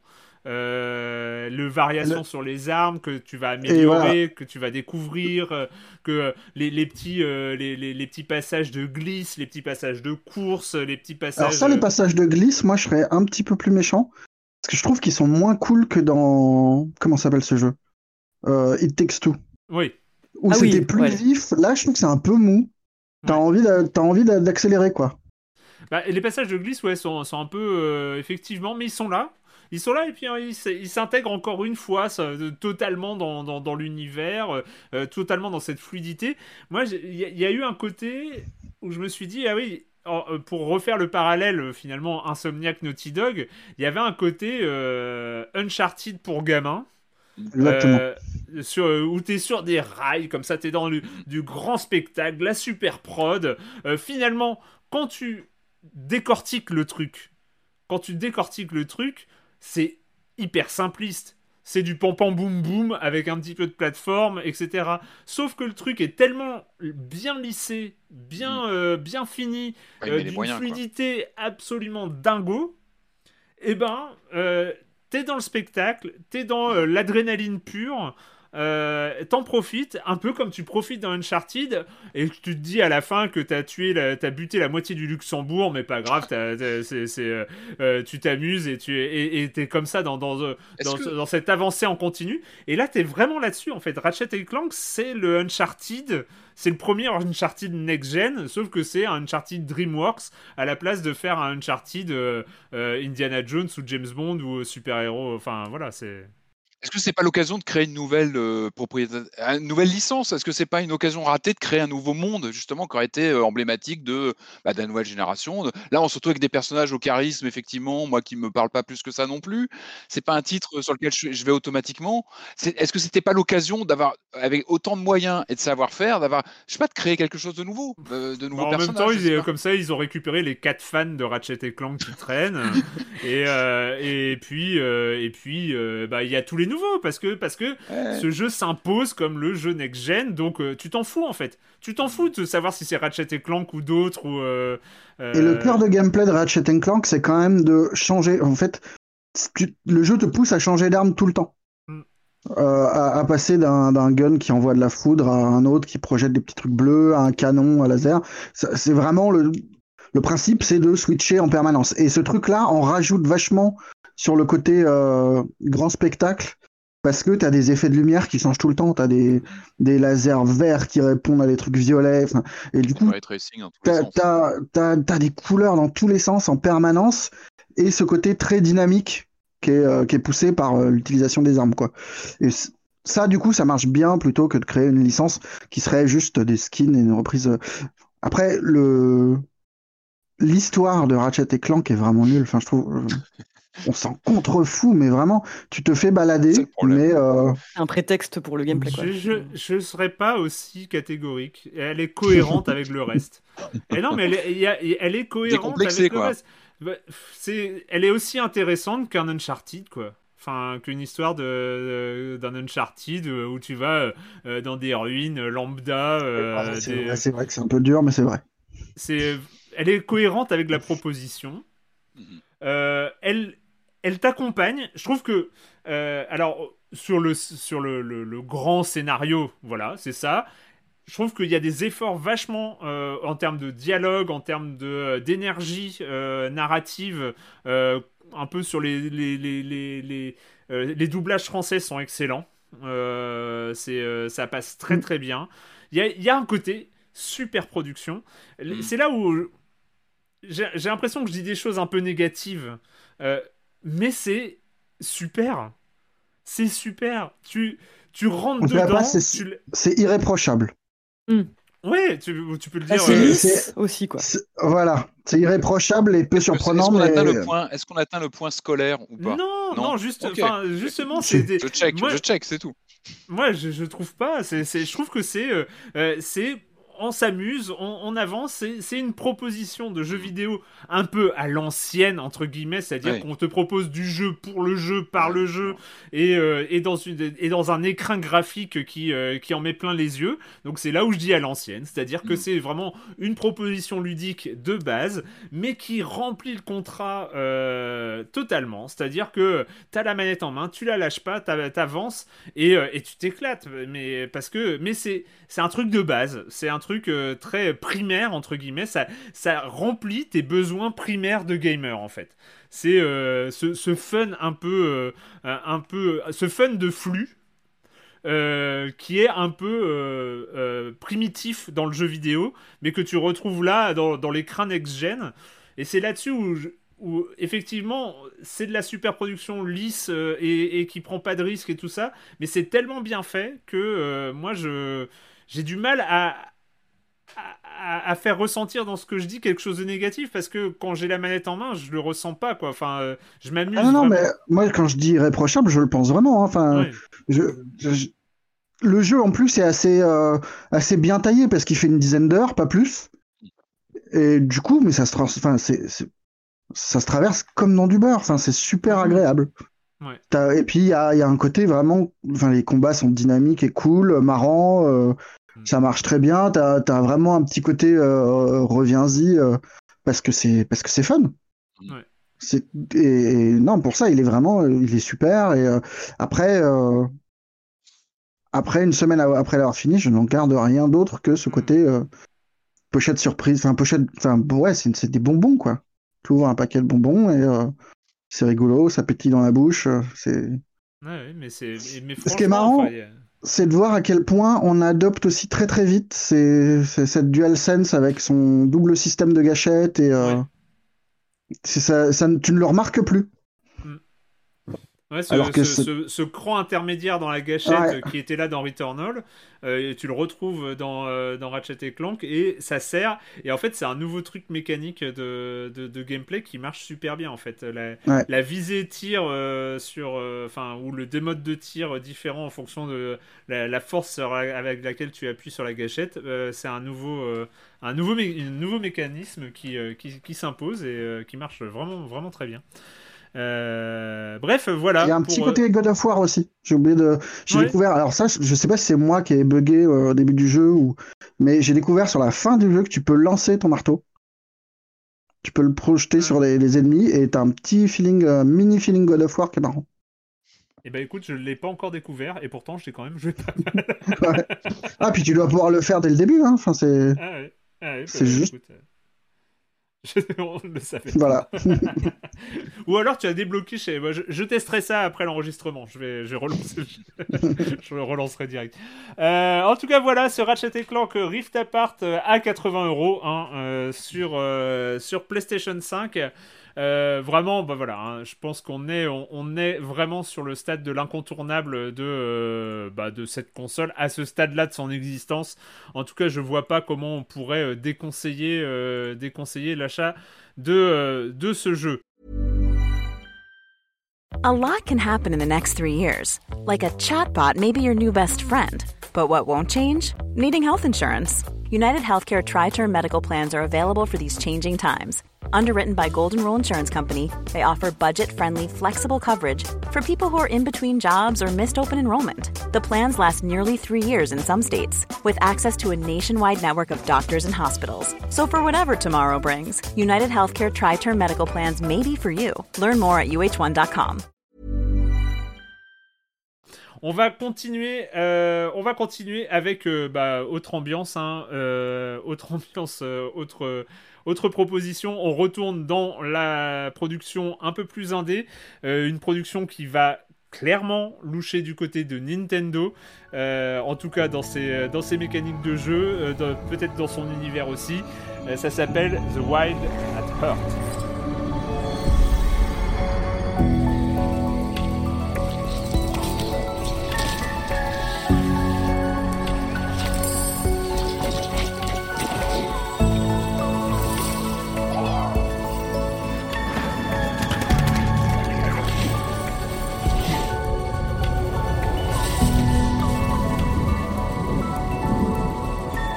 Wild at Heart. Donc euh, on incarne un petit garçon qui s'appelle Wake, qui, euh, qui a décidé de partir de chez lui. Euh, on comprend assez vite pourquoi et, et, voilà et qui va vivre voilà qui part dans la forêt était-ce une bonne idée au départ? En tout cas, ça va pas mal euh, faire évoluer son existence parce qu'il va, il va atterrir dans un univers, euh, dans un monde un peu merveilleux euh, et, inquiétant qui s'appelle Bois Sombre. Et, et, voilà, et on est parti pour des aventures. Julie, qu'est-ce que qu'est-ce qu'on en pense de ce, qu'est-ce que tu en penses de ce Wild at Heart? Bah alors moi, je t'avoue que j'ai voulu jouer à ce jeu en découvrant les premiers visuels parce que déjà, enfin, il y a un côté incroyablement mignon et charmant et je crois que j'en avais un peu besoin, tu vois, d'avoir un truc euh, qui semble tout droit sorti d'un bouquin pour enfants. En fait, c'est des illustrations, c'est de la 2D avec des personnages colorés, adorables, qui ont du rouge sur les joues. Et euh, tu comprends très vite, effectivement, euh, dès le début du jeu, qu'effectivement, il va y avoir un petit sous-texte un peu lourd du fait que le, le, personnage du petit garçon fugue. Et c'est pas exactement pour rien. Mais alors, t'arrives très vite ouais, dans cette espèce de forêt qui est hyper jolie et très accueillante le jour et qui d'un coup, la nuit, devient ultra menaçante. Et la mécanique en fait que euh, qui t'est présentée très rapidement, c'est tu vas rencontrer des petites créatures de la forêt qui s'appellent les farfelins, qui sont des petites créatures sylvestres absolument adorables. Très bon nom de créature. Très bon nom de créature, je suis d'accord, ouais. Farfelin. Eh, farfelin, ça sonne trop bien. Mais en fait, je crois que tous les noms euh, sonnent comme ça à l'oreille, quoi. Bois sombre. Dès qu'il y a, dès qu'il y a un personnage introduit, en fait, tu te dis, ah ouais, non, mais c'est absolument charmant. C'est, exactement ce qu'il me fallait. Et euh, donc, tu te retrouves euh, avec des petits farfelins qui te suivent à la trace. Donc, tu peux en avoir au début. tu peux en avoir une petite poignée et tu as besoin d'eux, en fait, pour avancer, quoi. C'est vraiment une mécanique à la, à la Pikmin où euh, donc as ton personnage, donc le personnage de Wake, dispose d'un aspirateur géant. Enfin, c'est vraiment euh, très très simplet au début. Et il a ses euh, farfelins qui peuvent, qui répondent à chacun de ses ordres. Donc ça peut être récupérer des objets, euh, porter des matériaux lourds. Et alors, très vite, il y a un sentiment de satisfaction un peu horrible. Moi, je me sentais un peu coupable d'avoir ça, mais de rester, laisser ton personnage au milieu de l'écran et envoyer les farfelins faire tout le travail, quoi. À savoir que dans la forêt, donc, on croise des ennemis, on peut euh, arbitrairement envoyer euh, tous les farfelins qu'on veut pour qu'ils aillent le tabasser. ensuite, on peut aussi leur demander de taper sur des objets environnants pour qu'ils en, en, extraient des ressources. Et toi, tout ce qui te reste à faire après, c'est de sortir ton aspirateur et, et de récupérer tous les objets donc ça peut être euh, ouais de des pièces détachées qui vont te permettre de construire des choses plus tard. Et en fait, le jeu gagne en complexité euh, de plus en plus. Au début, c'est très simple. On arrive dans des zones qui nous sont fermées, on doit trouver des trésors, des choses comme ça. Et en fait, plus ça va, et je trouve que ça se fait de manière assez euh, assez organique, c'est tu vas d'un coup avoir bah, des farfelins de type différents. Donc il y a les farfelins normaux que tu peux gérer dans ton camp. Donc on a une espèce de camp qu'on peut améliorer en permanence où on peut choisir de faire éclore des farfelins, parce qu'il y a mm. typiquement des zones qui sont fermées, parce qu'il va y avoir un énorme rocher, il faut au moins 35 farfelins pour les porter. Or, tu te retrouves dans un stade du jeu où tu peux en avoir que 10, donc je trouve que c'est assez clair, tu as très vite une idée de ce que tu dois faire ou pas, et euh, de ce qui te bloque ou non. Et il y a ces petites phases de mystère où en fait tu vas avoir des zones qui te bloquent, t'as aucune idée de comment y accéder, et ça vient naturellement euh, dans la suite du jeu. Et au moment où euh, tu débloques le fameux élément qui te permet d'accéder à la suite. Tu te souviens que euh, dans cette phase de la forêt, euh, il y avait ce moment euh, qui t'avait frustré. Et après, donc on a le personnage de Wake, donc qui se balade avec son petit aspirateur, mais il croise aussi sa meilleure amie qui s'appelle Kirby, donc il y a une petite fille pareille qui a fugué et qui, elle peut se glisser dans des tout petits espaces. Donc en gros, ouais, le jeu c'est alterner entre ces différents personnages et résoudre des puzzles. Et vraiment, je trouve qu'il y a un côté vraiment ultra attachant. En fait, quand tu te balades avec ta meilleure amie et une vingtaine de farfelins derrière toi, il y a un côté vraiment très très mignon. Et je pense que cet émerveillement, bah alors malheureusement, laisse un peu place à des moments répétitifs. Quoi. Une fois que tu as euh, toute cette mécanique, il y a vraiment presque une surabondance de mécanique, je trouve. Parce que hmm. d'un côté, il va y avoir la gestion des farfelins. D'un autre côté, euh, tu as le camp qui va falloir que tu améliores, des objets à débloquer, des objets à fabriquer, etc. Une gestion de la santé, des améliorations. Beaucoup, beaucoup de trucs. Je pense que le jeu est parfois même un peu trop compliqué pour son propre bien. Euh, mais une fois que tout ça est, une, fois que tu as découvert tout ça, ça devient un peu plus répétitif, quoi. Le jeu doit faire à peu près une, euh, une dizaine d'heures. Et euh, il y a honnêtement quelques moments un peu un peu plus longuets quoi. Moi ce que j'ai préféré c'est vraiment la première partie découverte le moment où justement tu apprends à gérer tes petits personnages. C'est, je trouve c'est la grosse réussite du jeu, ces petits personnages adorables qui euh, d'ailleurs, euh, enfin tu peux les perdre en permanence. Hein, donc tu te balades avec tes 20 euh, tes 20 petits farfelins, mais certains peuvent, tu peux très bien en oublier un qui reste bloqué pendant un combat et tu dois les gérer en permanence. Et donc tu peux leur, leur, demander de porter des objets quand ton inventaire est plein. Et puis parfois, oui, tu te retrouves à en oublier cinq dans un coin, quoi. Mm. Mais euh, ouais, ça, c'est la partie que, que j'ai bien aimé, quoi. Le, le, moment où euh, tu les envoies euh, construire des ponts, porter des objets. Tu peux aussi les encourager, ce qui est absolument adorable. genre leur envoyer un petit truc, leur dire changez rien les gars. ouais, c'est ça. C'est très très mignon. Euh, c'est moins niais effectivement et innocent que ça en a l'air. Enfin, on, le sent vite au niveau du scénario, mais voilà, quand même dans l'ensemble, c'est euh, un truc très très euh, très très charmant quoi. Mais voilà, après, je trouve que ça cache un peu des moments répétitifs et des moments assez frustrants parce que ça a l'air assez simple comme ça, et... mais il y a des, des puzzles moi qui m'ont vraiment rendu dingue quoi des, des puzzles où l'éventail de possibilités était tel que ouais, je me retrouvais à me creuser la tête et, et c'est dommage quoi parce que pour le reste euh, je trouve que c'est un jeu vraiment sympathique une proposition assez chouette quoi. Marius? Moi j'y ai joué assez peu en fait je, je, suis arrivé juste au moment où où on commence à comprendre la, la, les différentes enfin le côté un peu Metroidvania ou mm. les, les, les, différentes zones qui sont bloquées et, euh... mais euh, oui oui je ne peux enfin du coup, sur les mécaniques, je, je, j'en suis qu'au début, donc j'ai, j'ai pas vu les différents farfelins. Je, je suis très heureux d'apprendre qu'on retrouve enfin notre copine euh, pour laquelle je m'inquiétais, parce que non, mais je trouve que l'ambiance est charmante. Il y a le, le, le, le, le côté, euh, le design est très beau. Je, mm. ça fait de, je crois que la dernière fois où j'étais autant charmé par un, un petit truc choupi comme ça, c'était Carto, où vraiment il y a un, ouais. il y a un vrai moi, côté dessiné qui est beau et euh, ouais. Et, euh... et non, ouais, je, je, suis curieux d'en voir plus en fait. Après, je, ouais, je... c'est difficile d'avoir un avis très informé euh, hmm. sur, euh, sur les mécaniques parce que j'en suis encore voilà, à l'étape où tu as 15 farfelins et, euh, et tu, tu, tu découvres quoi. Moi, y a, y a oui, Enfin, il y, y, a ce truc, c'est vrai, euh, qui peut être un peu compliqué à gérer parfois, où tu les, tu les gères un par un. Tu peux pas tous les envoyer au même endroit. C'est, il faut les balancer un par un euh, aux endroits où tu veux, quoi. Et ça, ça reste pendant tout le long. Il y a, y a, un côté euh, autre, enfin la patte graphique euh, est, est, très soignée et absolument magnifique. Enfin, euh, les environnements sont dingues. Enfin, c'est là on beau, est ouais. sur du dessiné, euh, c'est euh, c'est dessiné à la main. Enfin, c'est animé à la main. Je sais pas, il y a, y a, un côté très très séduisant et qui est, je trouve, accompagné et ça ne gâche rien d'un d'un univers hyper original sur toute la la mythologie euh, qui entoure ce bois sombre avec, euh, avec manteau gris, euh, tas de ferraille. Enfin, c'est très bien traduit en français. Donc, oui, la galerie de personnages est hyper cool. Euh, c'est pas doublé, hein, mais il euh, y, a, y, a, vraiment les textes sont très très bien traduits en français. Je pense que Farfelin, euh, c'est un, un, boulot de traducteur. Je sais même pas quel est. Oui, c'est Spritlings le... en anglais, je crois. Ouais. ouais voilà, donc j'étais séduit par le nom, mais c'est le boulot du traducteur euh, ou de la traductrice euh, qui, a, qui, a, fait ça. Et donc euh, voilà, c'est très très bien traduit en français. Euh, je trouve qu'il y a un. T'as envie de découvrir cet univers de bois sombre parce que ça ne rime à rien. Euh, déjà, euh, les personnages qui te prennent pour un vieux, d'abord, parce qu'il n'y a que des vieux là, euh, mais t'as pas de ride, donc ils comprennent pas. Et donc là, t'as Wake qui dit Non, mais j'ai 12 ans, je suis pas vieux. Enfin, t'as t'as tout un mystère qui, euh, qui, euh, qui, se met en place très vite. Et, je trouve que narrativement, c'est très malin. C'est-à-dire qu'ils euh, profitent, de, ils profitent de, de, de, leur univers très séduisant graphiquement pour mettre des touches de mystère que tu as envie de résoudre, tu as envie d'avancer rien que pour comprendre un peu c'est où est-ce que tu as atterri, c'est quoi cette histoire de nuit, de jour, parce que la nuit est mauvaise et, et que et, qu'ils ont.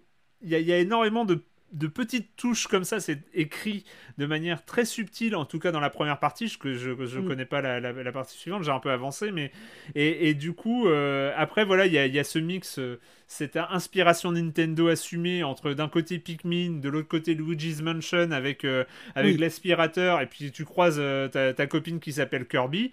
Euh, là, bon, complètement on assumé. Est, on ouais. pas, voilà, c'est totalement assumé. Hein, faut pas, il, il, se ne, il, ne, se cache pas.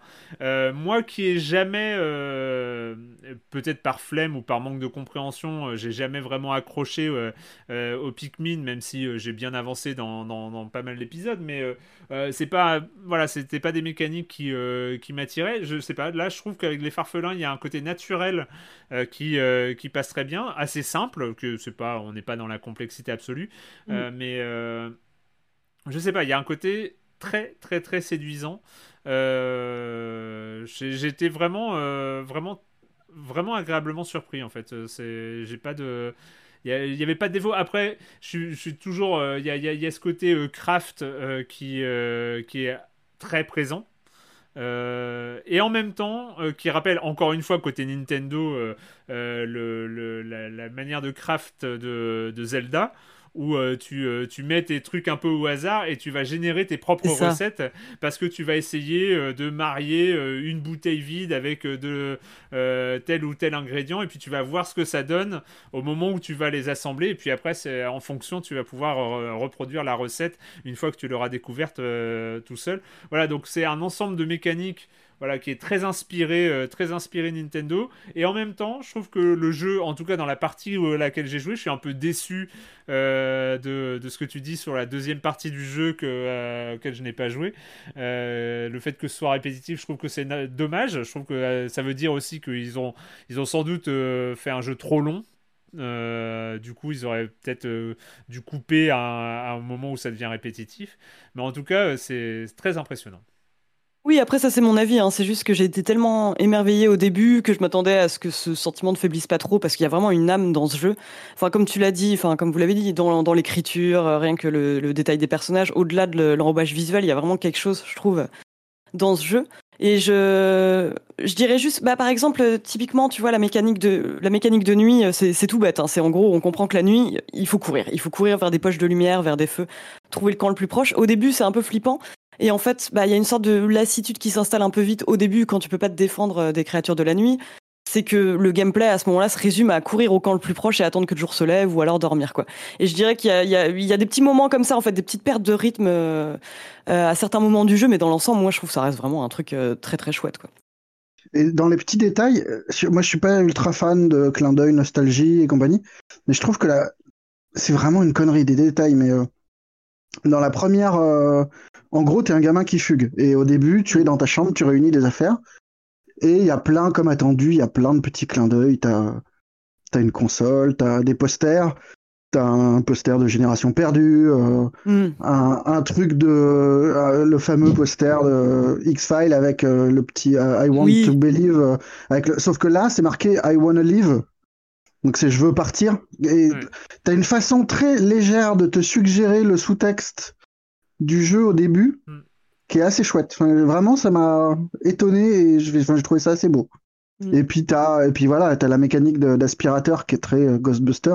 plein de petits clins d'œil qui sont pour le coup là moi ça peut vite me saouler le côté euh, c'est bon arrêtons avec les années 80 euh, qui est là plutôt charmant en fait. Mm. Plutôt réussi ouais. Mm. Euh, ça s'appelle The Wild at Heart. C'est dispo sur PC et Xbox. C'est dans le Game Pass. Euh, il est disponible, euh, accessible. à 25 euros. À 25 euros sur, sur Steam et si vous n'avez pas le Game Pass. Et il est disponible dans le Game Pass de Microsoft par ailleurs. on va terminer, on va terminer avec bah, est-ce une nouvelle est-ce une nouvelle tendance majeure du jeu vidéo euh, Après It Takes Two, euh, dont on a parlé il y a quelques semaines, euh, qui mettait la coopération asymétrique entre deux joueurs sur le devant de manière brillante, on va pas se mentir, It Takes Two était exceptionnellement bon. on, retrouve, on retrouve une proposition un peu pas forcément similaire, mais qui euh, demande aussi deux joueurs euh, pour, euh, pour s'aventurer dans son univers. Ça s'appelle Opération Tango. It takes two to complete the mission.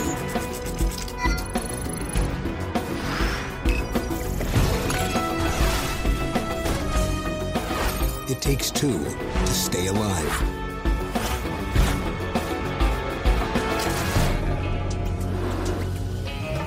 Opération Tango, euh, un espion, un hacker, en gros, euh, une collaboration, euh, une collaboration asymétrique qui rappelle des souvenirs, qui rappelle des fictions, qui rappelle des, films et des Oracle et Batman, hmm. Chloé et, et comment et Jack Bauer.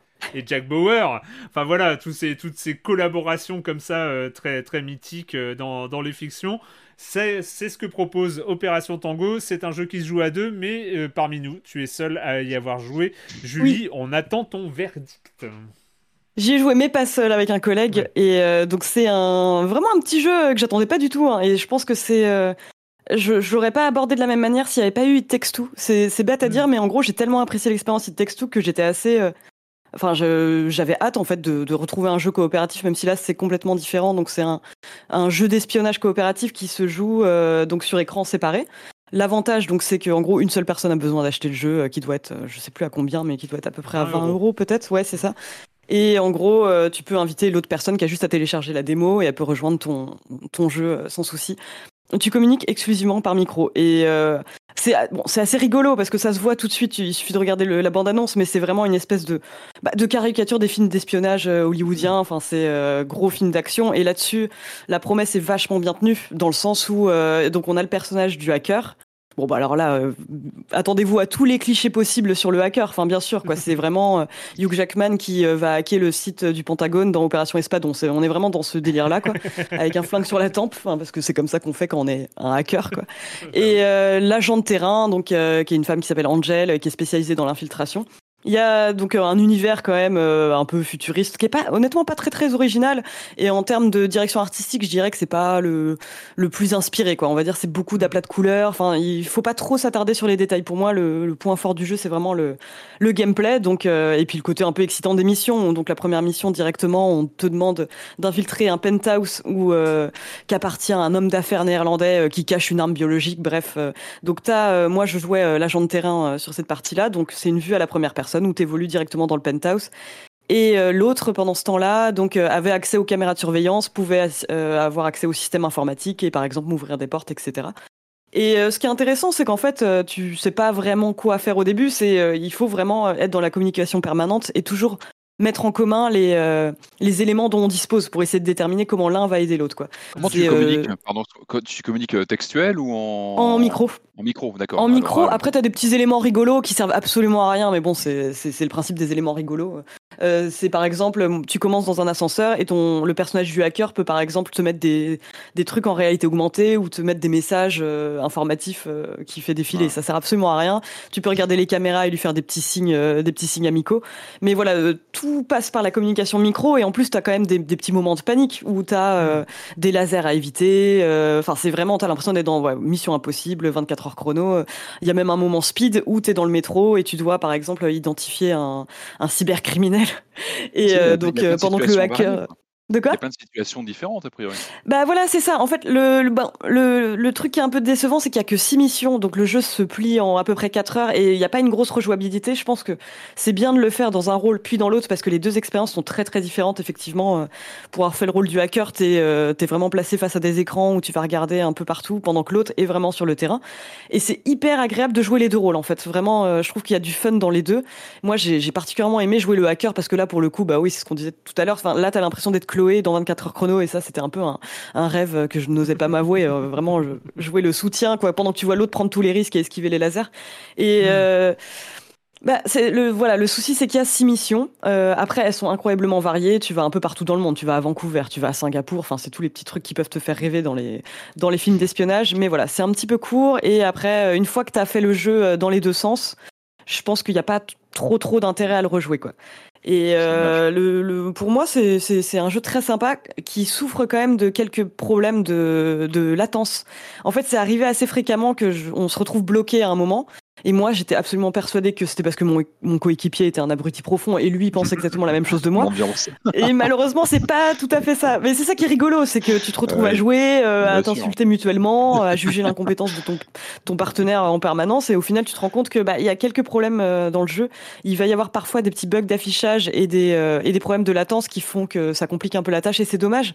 Parce que franchement, les mini-jeux, même si ça reste des, QTE un peu simplets, euh, marchent bien. C'est assez rigolo. Mais voilà, moi, je recommanderais d'attendre pour voir s'ils vont euh, corriger ces bugs qui sont un peu handicapants pour l'heure. Mais pour le reste, bon, c'est fun, quoi. C'est vraiment une après-midi. C'est comme se mater un film, n'importe quel film avec Gérard Butler, quoi. C'est un plaisir coupable où tu sais que tu vas t'en prendre plein la vue, quoi. Bim, Gérard Butler, Opération Espadon. Ouais, ouais, j'avoue, je sors les grosses références là. Non, mais après, bah, voilà, il y, a des vrais moments de grâce, des vrais moments où tu as envie de, de, taper dans la main, de faire un high five à ton partenaire virtuel. Et moi, je pense à la scène du métro où, bien sûr, tu dois empêcher le métro de se cracher. Et là, tu es en plein dans Speed. C'est quand même très, très rigolo. Pour tous les gens qui aiment les films d'action comme ça, c'est un régal, quoi. moi, je suis à fond. Hein. Monsieur mmh. Cario, je n'attends que vous. Et en plus, euh, c'est possible en cross-platform. Enfin, ça, je trouve ça assez cool. C'est vraiment euh, facile de trouver quelqu'un pour y jouer. Quoi. Donc c'est dispo, euh, bah d'ailleurs c'est sur les plateformes, c'est dispo sur PlayStation, Xbox et PC, mm. une vingtaine d'euros, 20 euros sur, sur PC, je, je, pense que ça doit être le même prix ailleurs. Ça s'appelle Opération Tango. On n'est pas au niveau de It Takes Two hein, dans le, dans le collaboratif, euh, etc. Mais bon, ce sera dur de refaire du, de It Takes Two euh, qui a tapé tellement haut. Mais en tout cas, voilà, c'est intéressant de voir. Euh, je sais qu'il y a quelques années, il y avait eu comme ça une série de jeux sur, sur le collaboratif qui, qui, qui avait testé des trucs. Mais là, ça revient, ça revient et c'est pas mal. Euh, c'est fini pour cette semaine pour le jeu vidéo. Euh, c'était c'était super. Il y a plein de jeux qui font envie, je trouve, euh, mm. cette semaine. Et c'était quelle semaine où on a fait que des jeux qui faisaient pas envie? Je sais plus, mais c'était il y a pas longtemps. Oh, oui, c'est vrai, c'est arrivé. On a eu peur ce, ce moment-là. Genre, est-ce que l'année va ressembler à ça? Mais là, non, c'est plutôt cool. On est plutôt positif.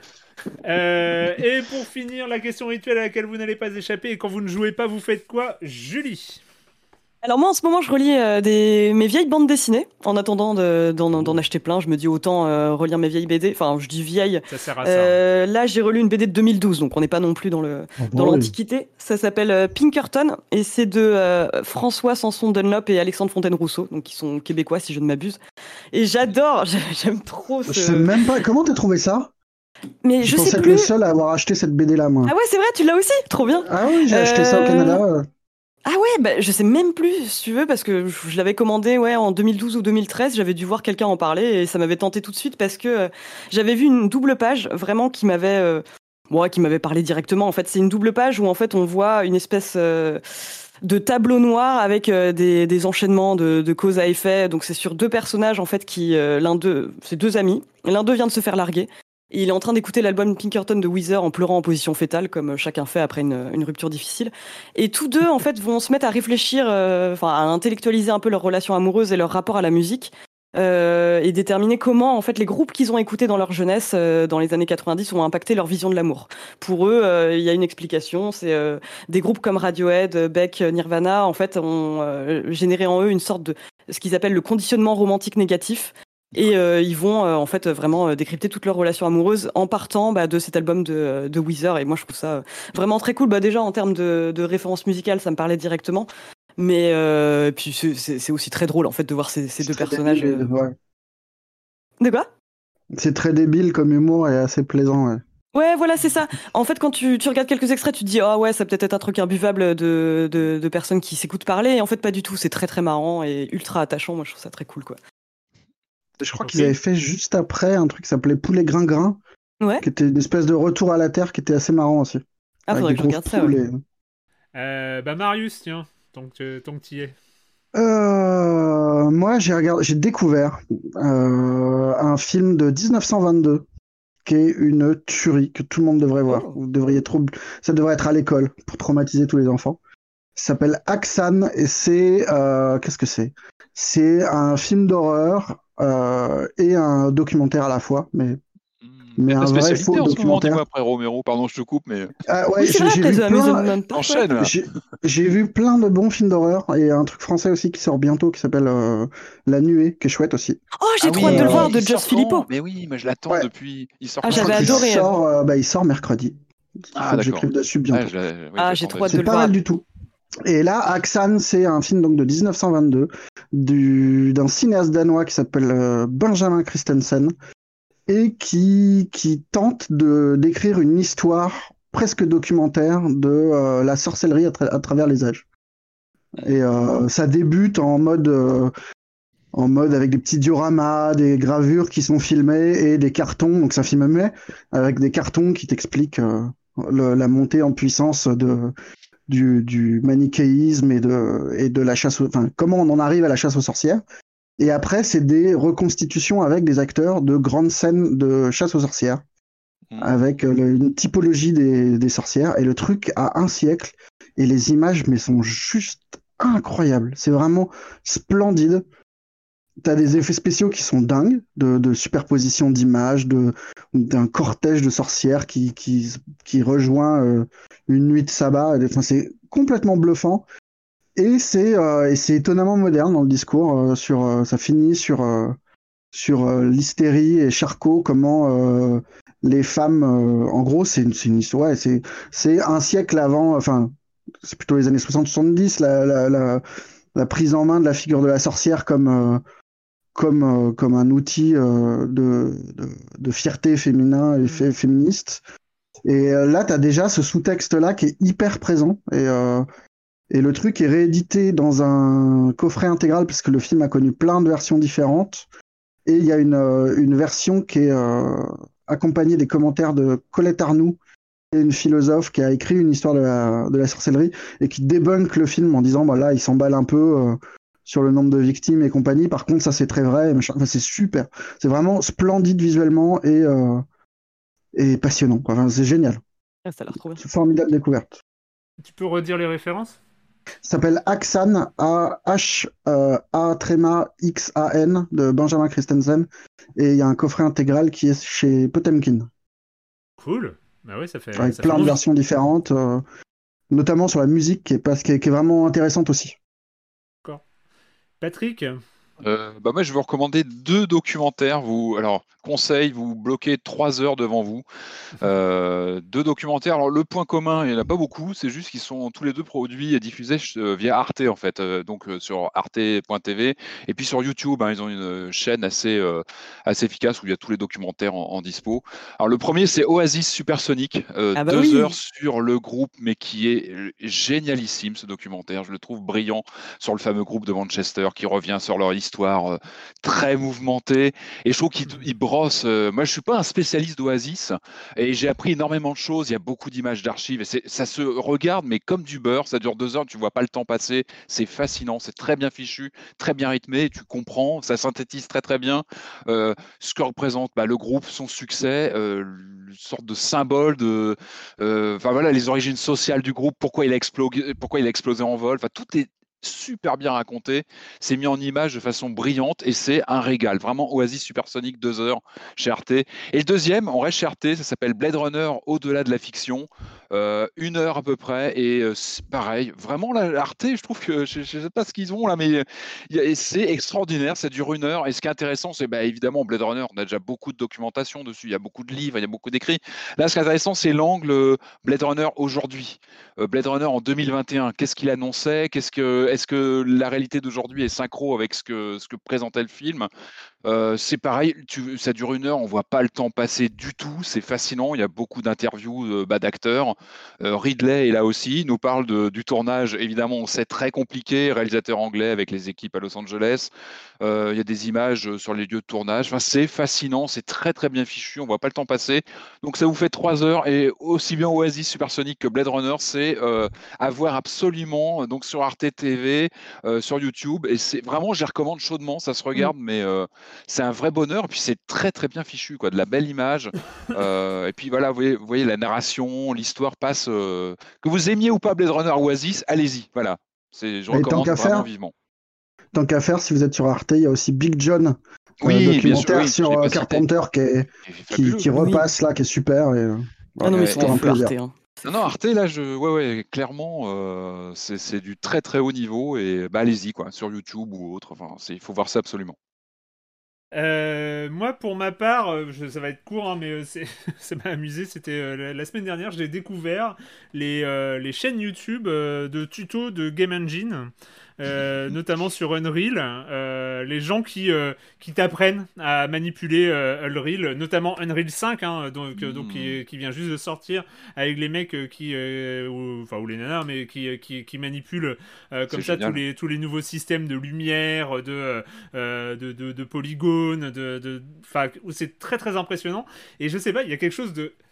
quand on est joueur, euh, on voit le résultat final, mais voir des, des personnes comme ça manipuler euh, des statues antiques, les retourner dans tous les sens, les dupliquer, euh, modifier la lumière, les éclairages, le rebond, euh, comment la lumière rebondit sur les objets et comment ça et comment c'est calculé maintenant en temps réel. Parce que moi, je me rappelle, ouais. je m'étais essayé il y, a, il y a- il y a- il y a quelques dizaines d'années, euh, je me suis dit ah bah tiens, il va falloir que j'apprenne à, à- à construire une théière dans 3ds Max. Enfin, tu vois, c'était le, le- Mm. le truc qu'il fallait qu'il fallait essayer. Mais alors déjà, tu galérais, mais moi, j'ai aucune connaissance en 3D, donc euh, construire une théière pour moi, c'était mais pff, ça a été un enfer. J'ai été obligé de suivre un tuto pas à pas. Il n'y avait pas YouTube à l'époque, donc euh, c'était vraiment, tu étais sur une page internet, euh, il fallait faire ça, ça. Et puis après, le render hein, de ta théière qui était en fil de fer, ça prenait des plombes. C'est- Une nuit, non ou deux non, mais c'était- plusieurs minutes comme ça pour avoir une pauvre théière.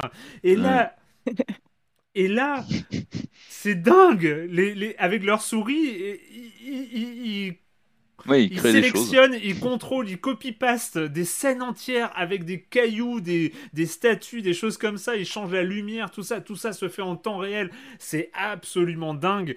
Euh, je suis tombé, mais après, je, je ne connais pas les chaînes. hein. Je suis un peu tombé. Euh, tu sais, c'est la, la- la reco YouTube. Tu sais, tu commences à regarder euh, deux Oui. chaînes de tutos d'en- de Game Engine. Tu, tu tombes que sur des que, que sur des trucs. Mais je suis tombé comme ça sur sur une démo. euh, Enfin, quelqu'un qui euh, manipule. Euh, Unreal Engine, Engine, euh, 5 euh, qui s'appelle Curtis Holt. Alors je sais même pas s'il est connu ou pas, hein, mais voilà, il fait des démos de manipulation de dans, dans toute une scène avec des rochers. Il, il montre comment le zoom, le dézoom sont dingues. Dis-moi, c'est de la performance ou c'est pédagogique, c'est didactique pour te montrer comment faire ou c'est vraiment de la performance pour montrer Alors, comment là, on peut. C'était l'aspect performance vraiment enfin c'était un peu didactique hein, parce que il, pa- il passe dans les menus et tout ça. Il y a que- toujours quelque chose de fascinant quand on sait pas trop Ouais. comment ça marche euh, avec les générateurs d'événements euh, enfin comment comment c'est euh, euh, comment c'est géré. Euh, je suis tombé aussi après il y, a- il y a des gens qui s'amusent avec les moteurs qui s'amusent à refaire euh, il y a un mec qui s'appelle Fat Dino il a fait une vidéo où j'ai regardé tout en entier parce que c'est où il a refait Flappy Bird euh, sur euh, sur euh, Unreal Engine 4 avec le RTX donc c'est Fla- Flappy Bird avec euh, des reflets dans les flaques d'eau. C'est euh, c'était c'est très drôle. Enfin voilà où tu tu découvres comme ça comment euh, comment les bon, gens ça. manipulent. C'est vraiment très très bien fait. T'en as un autre qui est assez marrant qui s'appelle JS Film Z. euh, qui en fait, euh, fait essaye de maltraiter sa, sa carte graphique beaucoup trop chère. hein. Il a une, une RTX 3090 à la maison et il fait passer comme ça des démos euh, de- d'environnement sur Unreal Engine, mais euh, détail max, euh, ultra photoréalistique et tout ça. Donc euh, c'est euh, c'est des, des scènes de jeux, mais de jeux qui n'existent pas. Mm. Et donc c'est il y a toujours cette fascination comme ça du du behind the scene du jeu vidéo qui Ouais. est qui est toujours Possible. Qui est toujours marrant. Et puis, euh, je sais pas, je suis tombé sur un- une vidéo, je ne sais même pas pourquoi j'ai regardé ça. Le truc, ça s'appelle Smart Poly, où il essaye de, comprendre comment fabriquer des open world sur Unreal Engine 5. J'ai rien compris, j'ai regardé la vidéo jusqu'au bout. Euh, il parle de, de, de grid, de mode de chargement et tout ça. J'ai rien capté, mais j'ai- il y a comme ça cette fascination. Et je suis tombé aussi euh, sur, euh, voilà, j'étais vraiment sur les recos YouTube qui s'enchaînaient et un mec qui a créé, qui a- il y a des démos aussi euh, d'utilisation de MetaHuman qui sont absolument délirantes. MetaHuman, c'est euh, ce truc d'Unreal aussi euh, dont vous avez entendu parler, c'est les, les modèles où tu peux créer des personnages photoréalistes. Je, vous, Mm. je sais pas, on avait, on a- je crois qu'on avait évoqué euh, quand il y avait eu la première démo. euh, c'est vraiment une partie, euh, c'est pas un moteur euh, graphique, en- mais c'est vraiment un créateur d'avatar.